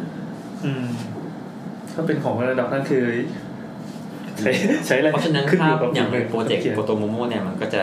เห็นว่ามันไม่มีความเนี้ยบเท่าแบบพวกถ่ายจริงจังอะ อ่าใช่ ยัง ใช่ ไม่เยอะเหรอครับ ในในแง่ ก็ดู ใน ดู แง่ เป็นการสแนปกว่านะ เออมันแบบมันแบบ เราแค่แบบไปเลือกมุมที่เนี้ยบแต่ว่าบริบทรอบข้างอะมันยังไงก็ปล่อยมันจัด แต่คือ ไม่ได้จัดเราบังคับไม่ได้ ในความรู้สึกผมรู้สึกว่ามันเหมือนเหมือนมันมีความมันมีความระเบียบในหัวในการถ่ายอยู่แล้วอะแบบมันคือมันเป็นระเบียบที่แบบไม่ใช่คนถ่ายรูปทั่วไปมาถ่ายอะ อันนี้คือเออหนึ่งว่ามันคือการเข้าใจสเปซด้วยคือสิ่งเดียวกันด้วย อาจจะใช่มั้งอาจจะเป็นแบบ การเข้าใจงานทำ เอออาจจะด้วยประสบการณ์ด้วยเพราะว่าถ้าเกิดสมมติโยนกล้องให้แบบให้น้องมัธยมไปถ่ายอะพี่น้องไปถ่ายตึกนี้มาหรือว่าให้ป้าข้างบ้านไปถ่ายตึกเนี้ยคือจะมาได้ตึกนี้หน้าตา แล้วก็ความระเบียบ อืม ปึ๊บ อ่ะ ปึ๊บ อย่าง ปึ๊บ อย่างอันเนี้ย แน่ ก นอน ติกรอย่างกติกรที่อันนี้เปิดในหน้าจอดูก็ตอนแรกอ่ะ อันนี้ เห็ กสิกรเจริญกรุงนะครับ ตรงข้างๆโรบินสัน อ่า ร้าน ครับ ตอนแรกที่เห็นตึกเนี้ยตึกแรก เราไปเดินอยู่ใกล้ๆตรงฟุตบาทอ่ะเราก็ต้องถ่ายแล้วก็เงยเงยขึ้นไปอะไรเงี้ย เราก็เอ๊ะถ่ายไปแล้วมันยังไม่ได้มุมมันก็เงยเงยอ่ะ เออ อ่าเราก็แค่ขยันเดินออกให้มันกว้างๆตีวงมันกว้างๆหาซอกมุมหาอย่างไรก็พบว่าถ้าเดินออกมาอีกซอยหนึ่งตรงบรินสันนั้นจะได้มุมที่ดีกว่า อืม ได้เก็บทั้งหมดก็นั่นแหละแค่นั้นเอง ว่าที่ แค่ ทำ ขยันเดินอ่ะ ว่าสิ่งที่ทำเรื่องเล่นให้เป็นเรื่องใหญ่เลย แล้วก็บางทีขยันเดินแล้วแบบไปผิดช่วงเวลาเงี้ยเราก็จดไว้ว่าเราอยากจะมาใหม่ อ๋อ บางมันมันมันมีหลายตึกที่แบบถ่ายไว้แล้วล่ะ แต่ว่ามันยังไม่สวยพออะไรเงี้ย เราก็ยังแบบอยากจะกลับไปซ้ำใหม่ มีมีตึกไหนที่แบบประทับใจที่สุด เออ เอาเอาสักสักสามอันอะไรที่แบบชอบ ถ้ามีตึกที่ชอบที่มันจะเป็นแรงบันดาลใจในการทำโปรเจกต์เล่นๆนี้ให้จริง ๆ ก็ตึกฟักทองหนึ่งละ อ่า ที่มอ อ๋อ อ๋อเอ้ยสวย พอแล้ว ที่มันเป็น เป็นรูปฟักทองแล้ว โดน ถ่ายจากโดรน เป็น ออก โดรน มา ใช่ไหมครับ จริงๆนั้นโปรเจกต์นั้นถ่ายให้สมาคมนะถ่ายให้รางวัลอาคารอนุรักษ์ได้รางวัลไปเมื่อปีสองปีที่แล้วเมื่อวาน เออ เอ่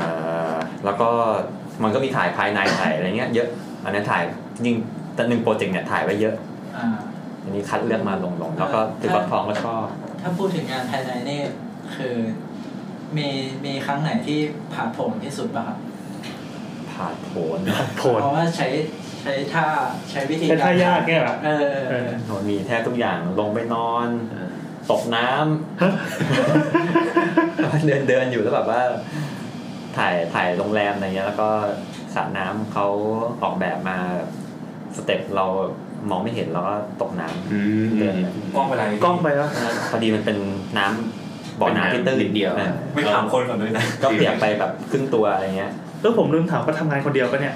เออไม่ครับสถาปัตย์ถ้าทำให้ง่ายทำงานเป็นทีมง่ายกว่า อ๋อ จริงๆก็ทำกับผู้ช่วยอีกคนหนึ่ง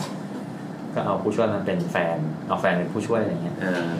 ธุรกิจครัวเรือน อ๋อ ธุรกิจในครอบครัว ก็แบ่งตาให้ผู้ช่วยทั้งหมด ผมก็ไม่ได้เขาก็เก็บไปหมดแล้ว อ่ะต่อต่อมีอาคารไหนอีกที่เจ๋งๆเอ้ยเดี๋ยวนะ ต่อ เมื่อกี้เรื่องอะไรนะท่ายากใช่ไหม เออถ้ายากจบแล้ว ตึกฟักทอง ตึกชอ ฟั บ กทองครับ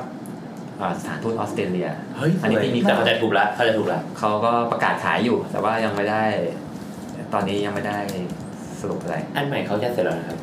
เอาไหนเขาเสร็จละ เสร็จละ อ่า ใช่ สถาน ตึ ทู ก ตออสเต เขา ร ขาย เลีย ประกาศขายกันอย่างนี้ ก็เหมือนใคร สถานทูตออสเตรเลียเขาเป็นพอดีว่ามันเป็นในพื้นที่ของของ ถือว่าเป็นนอกเหนืออะไรสิทธิของรัฐบาลไทยอ่ะ อ๋อ เขาก็ขายได้ อันนี้คือตึกใหม่ ก็คือเหมือนเป็นกรรมสิทธิ์ของออสเตรเลียเขาอยากทำอะไรก็เป็นเรื่องของเขาเนี่ยเหรอ อืม ในเขตสถานทูตอืม แล้วก็ตึกไหนที่สวยๆก็ตึกฟักทองแล้วก็จริงๆตึกฟักทองแล้วก็ที่โคราชก็ชอบ ก็จะเป็นในสถาปัตย์ไอ้ราชมงคลอีสานจะเป็นตึกคุรุสัมมนาคาร โอ้โหตึกนั้นแบบคอนกรีตบาง คุ มาก รุสัมมนาคาร คุรุสัมมนาคารตึกเป็นตึกเล็กๆอาคารเล็ก เป็นตึก อ๋อ แบบคอนกรีตแบบบางเชียบ อยู่ในมหาลัย อันนี้เหมือนเหมือนเป็นกระดาษที่ถูกยกเชิญขึ้น ๆ ใช่ ทำไมทำไมถึงสถาบันคุยกันรู้สึกเหมือนแบบอารมณ์เหมือนเห็นผู้หญิงใส่ชุดบางๆ ทำไมตื่น มัน จริงๆพอเห็นตึกสวยๆแล้วแบบก็จะซีดซาร์ มันน่าตื่นเต้น คือคือโดยส่วนตัวชอบตึกในยุคนี้ ทำไมมีคำว่าเบียร์สิงห์น้อยอยู่ตรงมุมรูปแต่ไม่มีตัว ก็ บี ถ่ายเอง ไงอันนี้เป็นสมัยก่อนไปลงเว็บอีก อ๋ออ๋อใช่ใช่ผมตามบล็อกอยู่ วันนี้ไม่ได้เล่นเฟซบุ๊ก ตามบล็อกหมายถึงแบบไม่ให้มันเข้ามา ใช่ครับ ไม่ใช่ละอืม ใช่ คุรุสัมมนาคารหนึ่งเก้าหกศูนย์ เอออันนี้ก็ถ่ายให้สมาคมสถาปนิก ครับ เนี่ยก็จะแบบเออเป็นแรงบันดาลใจว่าเฮ้ยตึกนี้มันเริ่มมันสวยแล้ว มันกระแทกตาเราเราอยากจะเริ่มสนใจมันอย่างจริงจังมากขึ้น คือคืออย่างพอดูโปรเจกต์ของพี่เบียร์เนี่ยรู้สึกโหมันมันเหมือน เหมือนเราพอเราทำงานมาแป๊บหนึ่งอะเรารู้สึกแบบอาคารที่เราทำตอนนี้มันก็ ก็เดิมๆอะสมัยพอพอกลับมาดูยุคนี้แล้วแบบโหยมันแบบคนพวกนี้พลังพลังเยอะ เป็นงั้นเหมือนกันคือแบบ พอรู้ว่ามันสร้างเมื่อปีเนี่ย ปี 1960 1960 อะไรเงี้ย เทคโนโลยีสมัยนั้นทำได้อย่างนี้เลยเหรอ เออ อืม นี่มันคือรูปทรงที่เขาเรียกว่า อันนี้พูดถึงตึกเอ่อคุณสมนาคารนะครับ รูปทรงที่เรียกว่าเป็นแบบไฮเปอร์โบลิกพาราโบล อ่า อย ใช่ใช่อันนี้ไฮเปอร์ เอา โบลิก ขออีกทีหนึ่ง ไฮ ไฮเปอร์โบลิกพาราโบลอยด์ ครับ ไป ค้นหาไปก็เลยว่าแปลว่า แต่มันคือคือมันเหมือนว่าคนในยุคเนี้ยต้องทั้งออกแบบเป็นแล้วก็ต้องรู้เรื่อง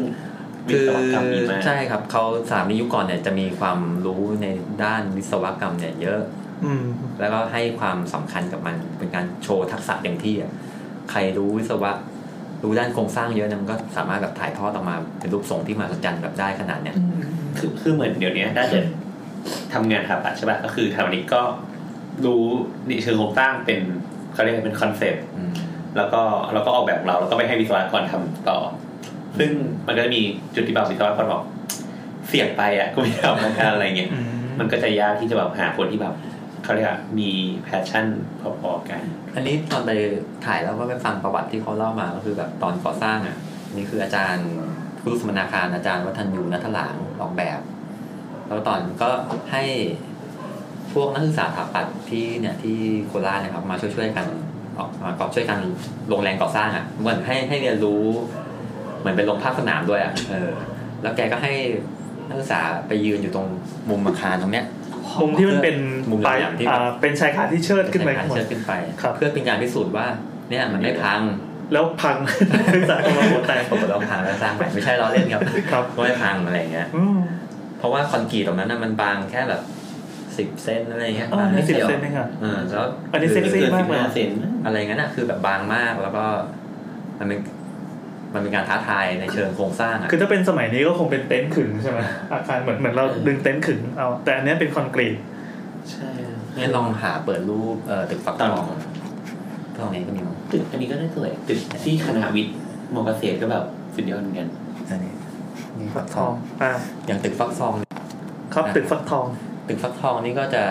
ชอบในลักษณะของโครงสร้างที่เขาถ้ามองในแปลนข้างบนเนี่ยจะมีอยู่น่าจะยี่สิบห้ากลีบเป็นโค้งยี่สิบห้าเหมือนดอกเบญจมาศนะครับบางคนก็ว่าเหมือนดอกไม้เบญจมาศ อ่า แล้วทีเนี้ยตัวโครงสร้างทั้งหมดเนี่ย มันถูกอธิบายไงมองเป็นเซกชันเป็นรูปตัดนะมันถูกเป็นคานขนาดใหญ่เป็นเฟรมเงี้ย แล้วก็เอาลงมาตรงกลางอะ ก็เหมือนให้ทุกอันมันกดเข้าหากัน นี่มองจากข้างบนมันก็เหมือนเป็นเป็นเป็นตัวคอนกรีตที่ทำเป็นเปลือกใช่ป่ะเหมือนยังไงดี เหมือนขนม พวกผมมองเหมือนเป็นรังของแมลงอ่ะ เออเออ ที่มีโครงแข็งอยู่อะแต่พอเข้ามาดูข้างในเนี่ย มันลงมารวมกันแล้วก็กลายเป็นเสาเหมือนเป็นเห็ดที่บานออกไปอะ คือเสาเซนเตอร์ที่รับแรงทั้งหมดอ่ะมันถูกมาอยู่ในศูนย์กลางของแบบอีกตัวเซนเตอร์ของฟักทองอะไรเงี้ย เออ เออ เขาเขียนแบบยังไงวะพี่เขามีแขกแล้ว แค่แค่เดี๋ยวนี้ทำโมเดลก็ยังยากเลย เออเขาทำยังไงวะเนี่ย แล้วมันสวยในทั้งแบบว่าในทั้งแง่โครงสร้างพื้นผิว ผิว แสงที่เข้ามาอะไรเงี้ยคือแบบ สเปซที่เกิดขึ้น ความไหลลื่นของอาคาร แล้วยิ่งไปถ่ายพวกนี้เยอะเข้าเราก็อยากให้เออคนที่เขาแบบใช้งานอยู่ปัจจุบันเนี่ยเขาอยากเห็นคุณอยากให้เขาเห็นคุณค่าว่ามันตึกมันมี อืม คุณค่านะบางทีแบบไปต่อเติมโดยที่มัน อะไรไม่ ไม่ รู้ รู้ไม่รู้ความหมายหรืออะไรเงี้ยมันก็ทำให้อาคารมันเสียเสียคุณค่าไปอ่ะ หรือว่าตึกที่มอเกษตรครับ ตึกอะไร คือ อะ ฟิสิกส์ เออตึกคณะวิทย์อะโหไม่งสุดยอดเลยอะแบบเหมือนลอยๆ เป็นยูเอฟโอลอยๆ ใหญ่ๆเลยอะ มันจะแหลมแหลมๆรู้สึกว่าจะอันนี้ลองเปิด ค่า โมเดิร์นไทยปะ ค่าก่อน ไม่รู้ ค่าก่อสร้างประมาณสี่ล้าน แต่สี่ล้านในยุคนั้นนะ อันนี้ใช่ไหมครับ อืม Physics Building อ๋อเคยไปอ่าอันนี้ก็เราดูใน b e e r s i n g n o i com นะครับ มันจะชื่อ Physics Building 1969 ที่มอเกษตร อืม เราก็เสก ตรงเนี้ยเจ๋ง อืม เออผมอยากรู้อย่างสมมติไอ้ตึกพวกเนี้ยถ้าสมมติว่าในปัจจุบันเราจะสร้างอีกหนึ่งค่าใช้จ่ายมันจะแบบมันจะแพงกว่าหรือว่าถูกกว่าในยุคนั้นครับ ค่าก่อสร้างนี่ต้องถามสถาปนิกครับ ไม่รู้เลย อยากรู้ว่า มาถึงยังไงฮะ อย่างสมมติว่าคือเรารู้สึกว่าเอ้ยทำไมตึกนูยุคนั้นสวยๆแล้วก็ ไปอนุรักษ์ทำไมแล้วก็สร้างใหม่เลยไม่ได้เหรอมันแบบมันน่าจะถูกกว่าหรือเปล่าเพราะด้วยเทคโนโลยีสมัยนี้หรืออะไรอย่างนี้ เออคืออย่างนี้เหมือนพัฒนาการทางด้านวัสดุศาสตร์ของยุคทุกวันเนี้ยมันกระโดดไปไกลมาก คือเราอยากได้ตึกที่รูปทรงประหลาดประหลาดปั๊บเอ่อคนที่เป็นเจ้าของเงินอ่ะเขาจะบอกเลยเฮ้ยไม่ใช่เจ้าของเงินคือคนที่เป็นคอนซัลท์ด้านสถาปนิกอ่ะเขาจะบอกว่าใช้ไอ้นี่ทำสิ ใช้เหล็กทำสิ ใช้อลูมิเนียมหรือใช้วัสดุใหม่ที่เพิ่งมีมาทำสิมันจะตอบโจทย์มากกว่านึกภาพว่าฟาสาดข้ามฟาสาดก็คือเอ่อตัวตัวกรอบด้านนอกของอาคารอ่ะอย่างห้างที่มันพวกรีโนเวทใหม่ๆ อ่า เซ็นทรัลลาดพร้าวอะไรอย่างงี้ก็ได้ อ่า เห็นป่ะ โหทำมาแล้วเป็นสีแวบแวบแวบแวบหรือไม่ไปดูไอ้พวกเซ็นทรัลเอมบัสซี่หรืออะไรที่ที่มั มัน น ต้องการสีสัน ใช่ใช่ที่มันออกมาแบบประหลาดพิสดารน่ะเขาก็มีเทคนิคอื่นที่ทำออกมาได้ดีกว่า อ่า คือ ในขณะที่ในขณะที่ยุคนั้นน่ะ ทั้งหมดคือคอนกรีต อ่า แต่แต่สมัยเนี้ยคอนกรีตมันเป็นของธรรมดาไปแล้วไงแต่สมัยโน้นน่ะมันคือของที่แบบ มาใหม่ เรียกว่าเอ่อคอนกรีตสำเร็จคอสลอเนี่ยมันก็มาใหม่แล้วนะอืม อยากล้ำล้ำได้มากที่สุดแค่ไหน วัสดุมันก็ได้แค่คอน เพ กรีตราะถ้า ใช่ไหมค ย้อ รับ นไปก่อนอันนั้น อย่างพวกงานศาสนสถานพวกวัดเนี่ยมันจะเป็นอิฐใช่ไหมก่อนอิฐปูนอะไรเงี้ยมันจะทำมันจะทำรูปทรงอะไรไม่ได้ขนาดนี้ อ่า มันจะเป็นข้อจำกัดของวัสดุและวิศวกรรมอยู่ อ๋อ แต่ที่มันออกมาเป็นตึกพิสดารพิสดารอย่างที่เราคุยกันทั้งหมดเนี่ยคือเหมือนเขาท้าทายว่าเฮ้ยคอนกรีตมันทำได้แค่ไหนวะถามที่จะเก่งได้แค่ไหนในการหยิบคอนกรีตมาทำ ซึ่งในยุคนี้ถ้าเราจะสร้างอย่างนั้นคือมันก็มีวิธีที่ทำได้ดีกว่านั้นอีก อืม ด้วย เรียกเรียกว่าเลือกใช้วัสดุอื่นมันจะมันจะคุ้มตังค์กว่าด้วยแหละนั่นแหละ อ๋อ แล้วมันแก้ปัญหาเรื่องอื่นที่คอนกรีตมันมันสร้างปัญหามากไงเช่นอะไรเงี้ยน้ำน้ำหนัก น้ำหนักที่มันแบบว่ามันก็ได้ไม่ได้รับแรงมากเท่าเหล็กสมัยนี้อะไรเงี้ย อ๋อเหรอ รวมถึง ความหนาของคานอะไรเงี้ย อ๋อ รวมถึงระยะเวลาการก่อสร้างอะไรอย่างเงี้ย อ๋อใช้ พอ เว พ ลา อ เว มี ลา ระยะพอมีระยะเวลาการก่อสร้างที่ยาวนานอะมันก็คอสมันก็เพิ่มขึ้นนะ อืม เข้าใจละ เจ๋งปะอ่ะมีอะไรจะถามพี่พี่เบียร์ไหมครับ สุดท้ายสุดท้ายยัง อยากจะสุดท้ายยังครับ สุดท้ายแล้วครับ เอ่อเดี๋ยวถ้าก่อนสุดท้ายแล้วกัน มีที่อื่นที่เขาทำแบบพี่มั้ยไหมอ่ะในไทยในไทย หมายถึงว่า ที่มีคนมีคนทำโปรเจกต์อะไรประมาณอย่างเงี้ยที่ ผมไม่ เป็นผู้ชายผู้หลงรัก ตึก เช่น แล้วก็ไปตามล่าหาตึกแล้ว แบ แบบ บ โต้โฟโต้ ฉันอยาก แค จะ ม รูป เปิล ไว้ อะไรอย่างเงี้ย เอออะไรแบบเนี้ เก็ยบรูปวัด อาจจะมีนะครับจริงๆที่ได้รับข้อมูลก่อนหาข้อมูลเนี่ยก็จะมีพี่ที่ร้านโฟดีเนี่ยเขาก็เก็บเก็บข้อมูลเราก็ไปถามถามๆเขาอะไรเงี้ย อ่า แต่พอดีเขาไม่ได้แบบว่าถ่ายรูปอาคารแบบจริงจังเนี่ยนะเราก็แต่เขามีข้อมูลมาละ อ๋อ เราก็ไปถามถามๆเขาเขา เรียกว่า เก็บ เรียกว่าคนรักอะมี แต่ของ คน ขอรัก ง อะ พี่คือ มี คือพี่ไปเอาเอาพุทมาเป็นรูปถ่าย ใช่เราก็แบบว่านำ นำเสนอ เสนอด้วยความประณีตของรูปถ่ายนิดนึง ครับ เพื่อดึงดูดให้คนแบบว่าเออหันมามองมากขึ้นอะไรเงี้ย คือเรา เออ คือผมมองว่าการที่แบบเหมือนออกแรงไปถ่ายอ่ะ มันใช้พลังเยอะเหมือนกันนะพี่ โอ้ยมันช่วงแบบว่างๆบางทีเดินแบบว่าเดินก็จะเลือกแบบย่านหนึ่งอะเดินเป็นกิโลแบบ อืม เป็นแบบว่าโอ้ยเดินครึ่งแทบทั้งวันเลยอะ เออ ตัวนี่ดำเลย แล้วเมื่อวานนะพี่ผมขับรถอุณหภูมิมันขึ้น 41 องศา มันซุ บ นี่ทุกวันนี้ยังคือยังยังตามล่ายังยังเก็บตกอยู่พอดีว่าช่วงนี้แบบว่าว่างงานก็เลยแบบว่าช่วงไหนวางงาน อ๋อ ว่างๆ freelance ก็เลยแบบก็เลยแบบไปไปตามเก็บโปรเจกต์ส่วนตัวอะไรเงี้ย ผมที่แบบถ่ายรูปตามย่านต่างๆ อย่างล่าสุดของบางแคเนี่ยคือผม ครั ก็ บ ต้องเดินตั้งแต่สิบโมงอะถึงเย็นอะเพื่อหา ถ่ายย่าน ห ถ่ายย่านนี่คืออะไร คือเหมือนแบบย่านบางแคว่ามุมไหนสวยแถวนี้สวยแถวนี้ดูดีอะไรเงี้ยคือก็ต้องเดินหา มันก็ต้องเดินหาใช้พลังในการเดินอะแล้วคือแบบแดดแบบ ก็บอกแล้วไงว่าให้เป็นช่วงเช้ากับช่วงเย็น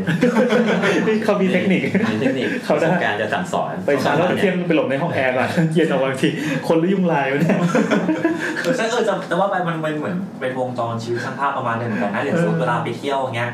จะตื่นกันเช้ามากตื่นตีสี่ตีห้าถ่ายถ่ายถ่ายรั้วแหลกเที่ยวรั้วแหลกถึงเก้าโมงกลับโรงแรมนอน แล้วก็พอตอนเย็นบ่ายสามบ่ายสามบ่ายสองเนี้ยเออออกมาใหม่ออกมาเที่ยวเที่ยวเที่ยวเที่ยวเที่ยวกลับโรงแรมนอน เป็นวงจรอย่างนี้จริง ๆ แต่ว่าเหมือนไอ้ของยากของผมคือมันเหมือนแบบ มันต้องอาศัยช่วงคนที่กำลังแบบเหมือนทำกิจกรรมนั้นตอนเวลานั้นด้วยอะไรเงี้ย คือมันจะเป็นช่วงเวลาอย่างที่ชาบอกไม่ได้ ใช่สมมติอย่างสมมติว่าเวลาคือผมถ่ายต้องการแบบชีวิตของมนุษย์ออฟฟิศ อืม มันต้องช่วงเที่ยง ที่แบบคนกำลังกรูออกไปตามร้านอาหารต่างๆ ไปแบบไปเดิน มันก็ต้องแบบเป็นช่วงเวลานั้นใช่ไหมเหนื่อยมากครับใช้ใช้ใช้พลังเยอะมาก คือเหมือนตอนเช้าเราก็ไปเดินดูโลเคชันก่อนแล้วก็ค่อยเป็นช่วงเวลานั้นอีกที สามอีกที เพราะเหมือนเหมือนช่วงแต่ช่วงช่วงเวลาแต่ละช่วงคือมันก็ให้แบบเหมือนผลลัพธ์แตกแตกต่างออกไปอะไรอย่างเงี้ยแต่ว่าแต่นั่นแหละคืออย่างกลับมาที่ของโคโตโมคือมันก็จะมีพี่คนหนึ่งที่เขารวบรวมข้อมูลไงแต่ว่าควบรวมข้อมูลอะเออมันมันมีมีคนทำได้แต่ว่าไอการที่ออกไปถ่ายอะมันต้องแบบ คือถ้าการทำงานเอาพุทมันก็เป็นเป็นเป็นความถึกอีกประเภทหนึ่ง นอกจากความสนใจคือต้องลงไปออกภาคสนาม แล้ว ด้วย ก็อีกอย่างหนึ่งอีกอย่างหนึ่งผมว่าที่แบบเจ๋งคือแบบเหมือนความต่อเนื่องมัน คือบอกพอคือจริงๆอะไอดูรูปอย่างเงี้ย มันดูแค่รูปเดียวมันดูไม่รู้สึกอะไรหรอกคือแบบมันก็ตื่นสวยดีจบอะไรเงี้ย แต่พอพอมันขึ้นมาเป็นเพจแล้วแบบปูมาแบบโห นี่รอสองร้อยลูก รอไปเท่าไหร่แล้วเนี่ย มีผลเหมือนกันใช่ไหม เออไม่ผมว่าผมว่ามันเป็นมันเป็นอะไร จริงๆมีสต็อกอยู่อีก พลัง น่าจะเกือบเกือบร้อยแล้วยังยังทำรูปไม่หมด คือบางงานน่ะเราก็อยากลงลึกในแง่ของดีเทลว่าใครสร้างอะไรเงี้ย ปีสร้างปีไหนเรายังหาข้อมูลไม่ได้ เราก็ยังยังไม่อยากแบบว่าโพสต์ทับปีออกไปอย่างเงี้ยแต่ว่าเราถ่ายเก็บไว้ละเรายังยังยังแบบสื่อไม่ได้ว่าอาคารนี้ใครออกแบบ คือมันเหมือนกว่ากว่าจะมาเป็นรูปหนึ่งของโมโตโม คือมันต้องมีทั้งการแบบรีเสิร์ แบบเยอะ มี มาก การออกไปถ่าย มีการเลือกมุมมีการอะไรต่างๆแล้วกว่ามันจะออกมาเป็นรูปรูปเดียวที่เราเห็นเนี่ยแบบ อ่า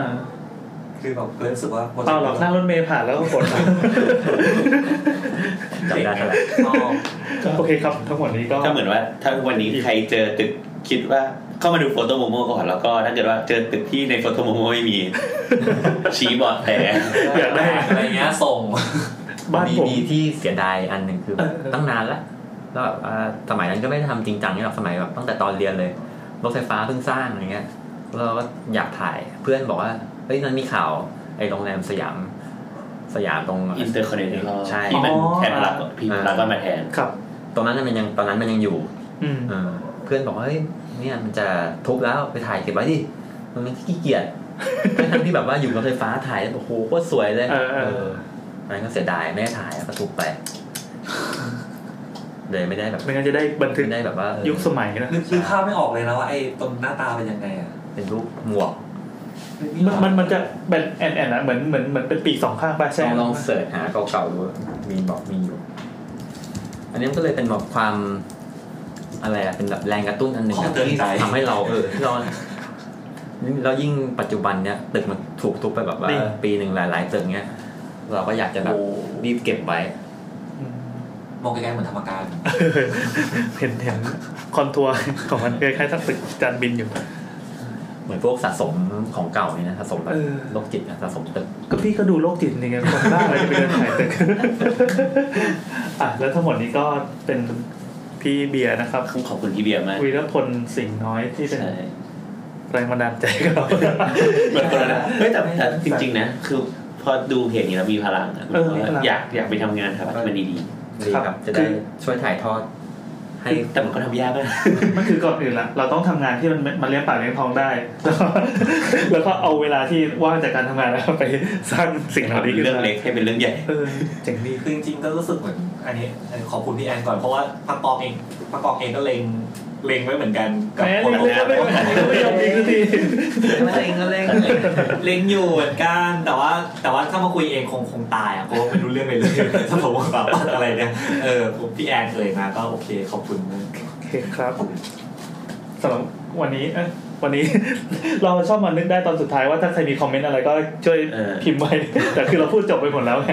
ก็ เดี๋ยว มี แล้ว คอมเมนต์อะไรก็ทิ้งไว้ เออโอเค ในเพจ ใช่ ใช่ ไห ไห ม ม กลางทางไว้ครับ ครับทิ้งไว้กลา งแล้ว ทาง ก็เดี๋ยวคอมเมนต์ทั้งหมดก็จะมาสู่พี่เบียร์เอง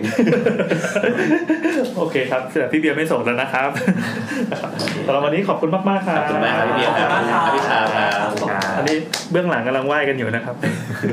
แล้วพบกับสาวสาวสาวๆๆ EP ถัดไปได้เร็วๆนี้น่าจะมีเป็นโปรเจกต์ที่ทำเป็นซีรีส์แล้วนะ ใช่เดี๋ยว อ๋อ นี้ เป็นยังไงอะสิ อ้าว ไม่ใช่แบบซีรีส์เกาหลีได้ไหมายความว่าทำเป็นตอนตอนตอนตอนละเรียงรายตอนต่อกัน อ๋อ โอเคค โอ รับ เค สวัสดีครับ สวัสดีครับ พี่ไปเก็บคอลเลคชันเนื้อคอบูเหรอสุดยอดครับ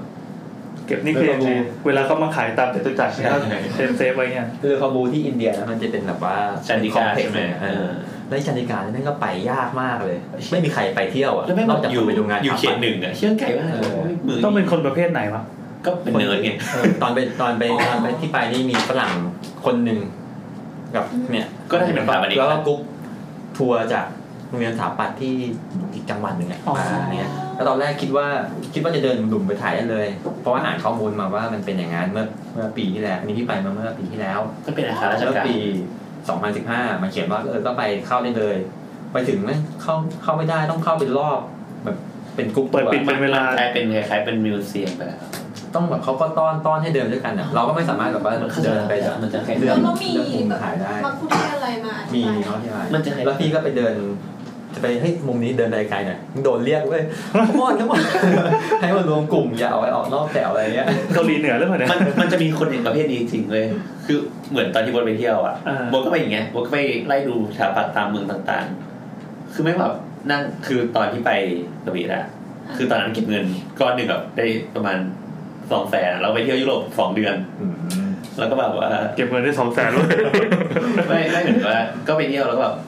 จำได้ตอนนั้นอยู่ซูริกอะเราต้องนั่งรถไฟไปเมืองอะไรไม่รู้ไปดูงานซาน่าโรเล็กอะต้องนั่งรถไฟไปกลับประมาณห้าชั่วโมง เพื่อไปดูอีกงานนั้นอะไปดูงานนั้นมาชั่วโมงหนึ่ง โอ้โห ก็ไปเดินเล่นรอบ เออคนแบบนี้ก็มี แต่ นะ รถไฟมันดี แล้วก็แบบเหมือนไปดูงานเลอคาบูที่ฝรั่งเศสมันจะอยู่แบบคล้าย ๆ แบบสมมติว่าเราอยู่สยามใช่ป่ะต้องนั่งมาปทุมอะแล้วรถไปสองวันด้วยเพราะว่าวันแรกไปอะเป็นวันชาด้วยปิด ก็ต้องไปใหม่เนี่ยนะ ก็ต้องไปใหม่อีกวันแบบยอมไม่ได้ เออคนค ไป น บู นี้ก็บ้า ชา แบ แบบ บไม่กะ ใช่ใช่ มันมีมันมีการท่องเที่ยวแบบสถาปัตย์ด้วยเหรอ มี ที่ นะ ที่จริงตาม มี เมือง นะ ต่างๆในยุโรปอะมันจะมีเป็นแบบอาร์ติเจอร์ หนัง ทั สื ว อ ร์ ก็มีเป็นไกด์บุ๊กแบบว่า architectural tour เออ อ๋อ คือไปเที่ยวดูงานสถาปัตย์ ใช่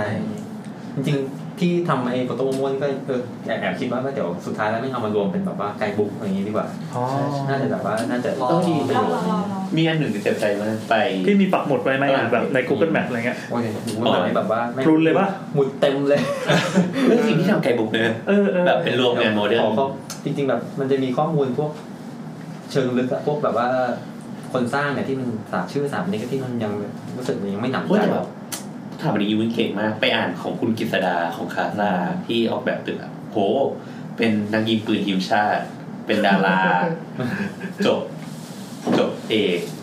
เออ แบบเหมือนว่าจบโทที่อเมริกาจาก MIT แล้วก็ได้ทุนไปต่อพอเอกที่ฝรั่งเศสเป็นอะไรอีกวะเป็นทำอันนี้ โดนจะต่อยมวยเลย เออที่แบบคนสมัยนั้นนะทุกเป็นฮีโร่มากคือเหมือนเขาไม่ไม่ให้สุดทางอะ กินกิน มี หุ่น มีน้องคนนึงเหมือนเขาทำทีสิผมไปคุยมาเหมือนเขาจะทำแบบ แต่มันไม่อร่อย เหมือนเป็นลิสต์เที่ยวไกด์บุ๊กแบบเที่ยวทางสถาปัตย์อะไรอย่างเงี้ยเหมือนเหมือนเขาพยายามพยายามจะทำอยู่มันก็จะเป็นแบบเหมือนแบบไปเที่ยวดูแบบพวกตึกสวยๆในกรุงเทพในเกาะรอบเกาะแล้วก็สินทร์อะไรเงี้ยเป็นแบบไกด์บุ๊กเที่ยวดูตึกสวย เอออย่างตอนแรกเห็นเห็นมีหลายคนเลยที่เขาเขาถ่ายพวกภาพยุคโคลเนียลอะไรเงี้ยมา แล้วไม่เป็นบ้านพวกขนมปังขิงที่กระจายเต็มกรุงเทพเห็นมีเป็นตามเป็นเป็นกรุ๊ปเลยเนาะในเฟซบุ๊กตามอยู่กัน พวกอ่ะจำชื่อกรุ๊ปไม่ได้เพราะประมาณนั้นตึกเก่าอะไร ที่ เงี้ยมันเป็นใช่ไหมไอ้อะไรวะตึกรามบ้านช่องอะไร เอออะไรแบบนั้นอะอะไรแบบนั้นนะครับ เออก็ดูมีคนแบบว่าแล้วก็เขียนบรรยายแบบเชิงประวัติเชิงประวัติ ใช่ ศาสต ใช่ ร์เยอะเหมือนกันนะคือแบบก็มีคนสนใจเยอะ เพราะเมื่อกี้คิดได้ว่าไอ้ตึกมหานครที่พี่ชาบอกว่ามีคนไปเดินรอบๆย่าน ขออัดเก็บตกต่ออีกหน่อยนะเผื่อจะคุยอะไรกัน มีคนไปเดินรอบย่านอะแล้วแบบถ่ายถ่ายมหานครจากเมืองไกลๆอ่ะ เคยไปคุยกับคนที่เป็นสถาปนิกเขาบอกว่า คือเหมือนว่าไอเดียนะถูก เพราะว่ามหานครมันมีมันมีหน้าที่แบบเป็นแลนด์มาร์คให้พอแบบพอเรามองมหานครกับมองตึกใบหยกอะจะทำให้เรารู้ทิศทางของเมือง โอ้โห ว่าอั อั น น นี้ นี้น่าเอาลวดมาขึงแล้วมาสองตึกแล้วก็ใส่ ใช่คือมันมันทำหน้าที่ว่าเป็นแบบแลนด์มาร์คระดับเมือง ไม่เลยแบบเดิน แต่ แล้ เรา วแบบ ว่ามัน เออเหมือนคนไทยเราเข้าใจอะว่าแบบตึกมันทำหน้าที่อะไร ๆการมองสเปซ เออ ได้นะ เป็นหนึ่งคำหล่อๆด้วย แล้วแต่การบอกว่าการต้องบอกต้องบอก พี่ไม่กินข้าวเนี่ย กิน ผ แบ ม บ ว่าจะมีเลี้ยงอ่าเดี๋ยว มีต้องมีมาม่ากรอบ ตอนนั่งแท็กซี่มา นี่กะว่า ขับแท็กซี่ มาถึงจะมีโต๊ะบุฟเฟ่ต์ ไม่มี ปกติอีพีอื่นมีไหมเทปอื่นมีอะไร รายการยางถูก เปิดไวน์ก็เลยอย่างเงี้ยนั่งร้องเลยอะ อีพีนี้ให้ หรือว่าจะเป็น YouTube ที่เนี่ยต้องแบบกระโดดไป YouTube แทน คือชุดนี้ เรา วัน เรื่ เรื่ อ องงนี้ ผี มา สถาปัตย์ แล้วยูทูบนี่ก็มีแบบว่าไปถ่ายแบบบ้านเก่าๆนะบ้านเรือนไทยเก่าๆแล้วก็ มีบางมีเพีย เออพี่ไปถ่ายพี่ไปเจอผีมั้งเนี่ย เนี่ยเป็นคนไม่ค่อยมีด้านนึกด้าน ถ่ายถ่ายที่นี่เจออย่างที่ นะ เดินเข้ามาเห็นว่าอยู่บนคาน แล้วเราไม่เคยมีอะไรติดมาในรูปมั้างเหรอ นี่นี่ อันนี้มันยุคโมเดิร์นไงมันเป็นผีเท่ๆแล้วอ่ะ เออเป็นผีใส่ตูดเลย มันเป็นแบบพวกอะไรนะ ผีเรือ พวกโคโลเนียล อะไรเงี้ย น่ากลัว น่าจะเคยจริงจริงๆมันจะมีไอ้เนี่ยบ้านเรือนไทยอ่ะเคยอันนี้เป็นโปรเจกต์ไปถ่ายรางวัลอาคารอนุรักษ์ อ๋อ ซึ่งอันเนี้ยมันจะเป็นเรือนไทยเก่าโทรมมากพื้นพังทุกอย่างพังหลังคาพัง เป็นไม้ปะ เป็นไม้ เรือนไทยแบบไทยไทยๆเลย เป็น นะ เสาเออ เออ ก็ได้ได้รับการจริงๆไม่ได้รางวัลหรอกได้ได้เป็นอะไรอะอาคารที่ได้รับการควรค่าแก่การอนุรักษ์อะไรเงี้ยก็จะเป็นอีกเกรดหนึ่งอาคารที่แบบโทรมมาก แต่ควรจะอนุรักษ์ไว้นะ อืม ไปถึงก็ติดต่อเอ่อพี่แม่บ้านเจ้าของบ้านเขาพาเข้าไปแล้วก็แม่ป๊อก แม่งป๊อก เขอเข้าไปหน่อยคือชื่ออะไรมันจำไม่ได้แล้วชื่อชื่อแม่ป๊อกนะแม่ป๊อกขอเข้าไปหน่อยนะเราขอก็ก็ก็ก็ เออ เราก็เข้าไปเดี๋ยวมีคนด้วยเหรอเยอะโตมากเลยอะเออพื้นแบบผุพังจริง ๆอ่ะแบบต้องเดินแบบว่าต้องระวังอ่ะเออ คือจริงๆแม่พอมาเปิดแล้วก็จริงๆแม่พอตายไปแล้ว แล้วแกก็พาไปในห้องนอนจนห้องนอนก็ฝุ่นหยักไย่ของ ก็คือเป็นบ้านร้าง บ้านล้างเลย อ่า เออแล้วก็เนี่ยเอ่อไปหวัดดีแม่เขาหน่อยอะไรเงี้ย ก็เป็นแบบว่าลูกของเจ้าของบ้านที่เสียไปแล้ว โอ้เยี่ยมเลย แวก็ แล้วก็แบบว่าดูเฮ้ยทำไมหน้าเหมือนกัน แล้วมีของใช้ไหมคะของใช้ มีมีก็แบบ คือมันโซมถูกทิ้งลูกหลานแกก็ย้ายไปอยู่อีกที่หนึ่งแล้วอะไรเงี้ย อืม เออแล้วอาคารอนุรักษ์นี่เขาคือ เหมือนกับว่าพอเขาตั้งรางวัลหรือว่ามอบมอบสถานะเนี้ให้มันเป็นแบบเหตุผล ทางการเมือง ทางการเมืองด้วยใช่ไหมที่จะบอกว่าให้อาคารที่จงเก็บ นิดหนึ่งนิดหนึ่งให้ เป็นสการ่า เอ่อให้รางวัลนะเพื่อแบบจะได้มีคุณค่าทางจิตใจนะอะไร เหมือน เงี้ย เอาผ้าเหลืองไปล้อมต้ นไม้อะไรเงี้ย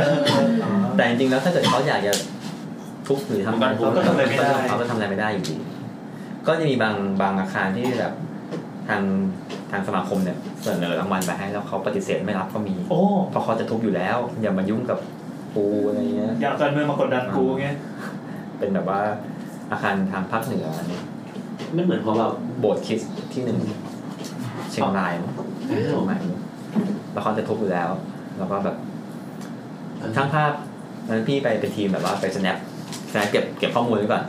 ก็โดนไล่มาแบบ snap snap แต่ว่าจริงจังเกินไปอะนานเกิน มาทำไล่อะไรเงี้ยมาทำไล่นานเกินไปก็แบบว่าโดนไล่ออกจากพื้นที่เลย อย่างนี้โดนไล่นี่เขาไปขอลบรูปอะไรด้วยเปล่าครับ เราก็แบบว่าต้องแบบเนียนๆประนีประนอมยิ้มบ้างไหว้บ้าง นี่บอกเขาว่าไง จำไม่ได้แล้ว เออเนี่ยแหละแบบสมมติเราไปถ่ายตึกที่มันเป็นบ้านคนอย่างเงี้ยแล้ แล้ว วคนจริงไม่ควรไม่ควร เอาของส่วนตัวไม่ควร เออ แต่ถ้าเป็นอาคารอย่างเงี้ยที่พี่แนะมาเนี่ยอย่างโฟโต้โม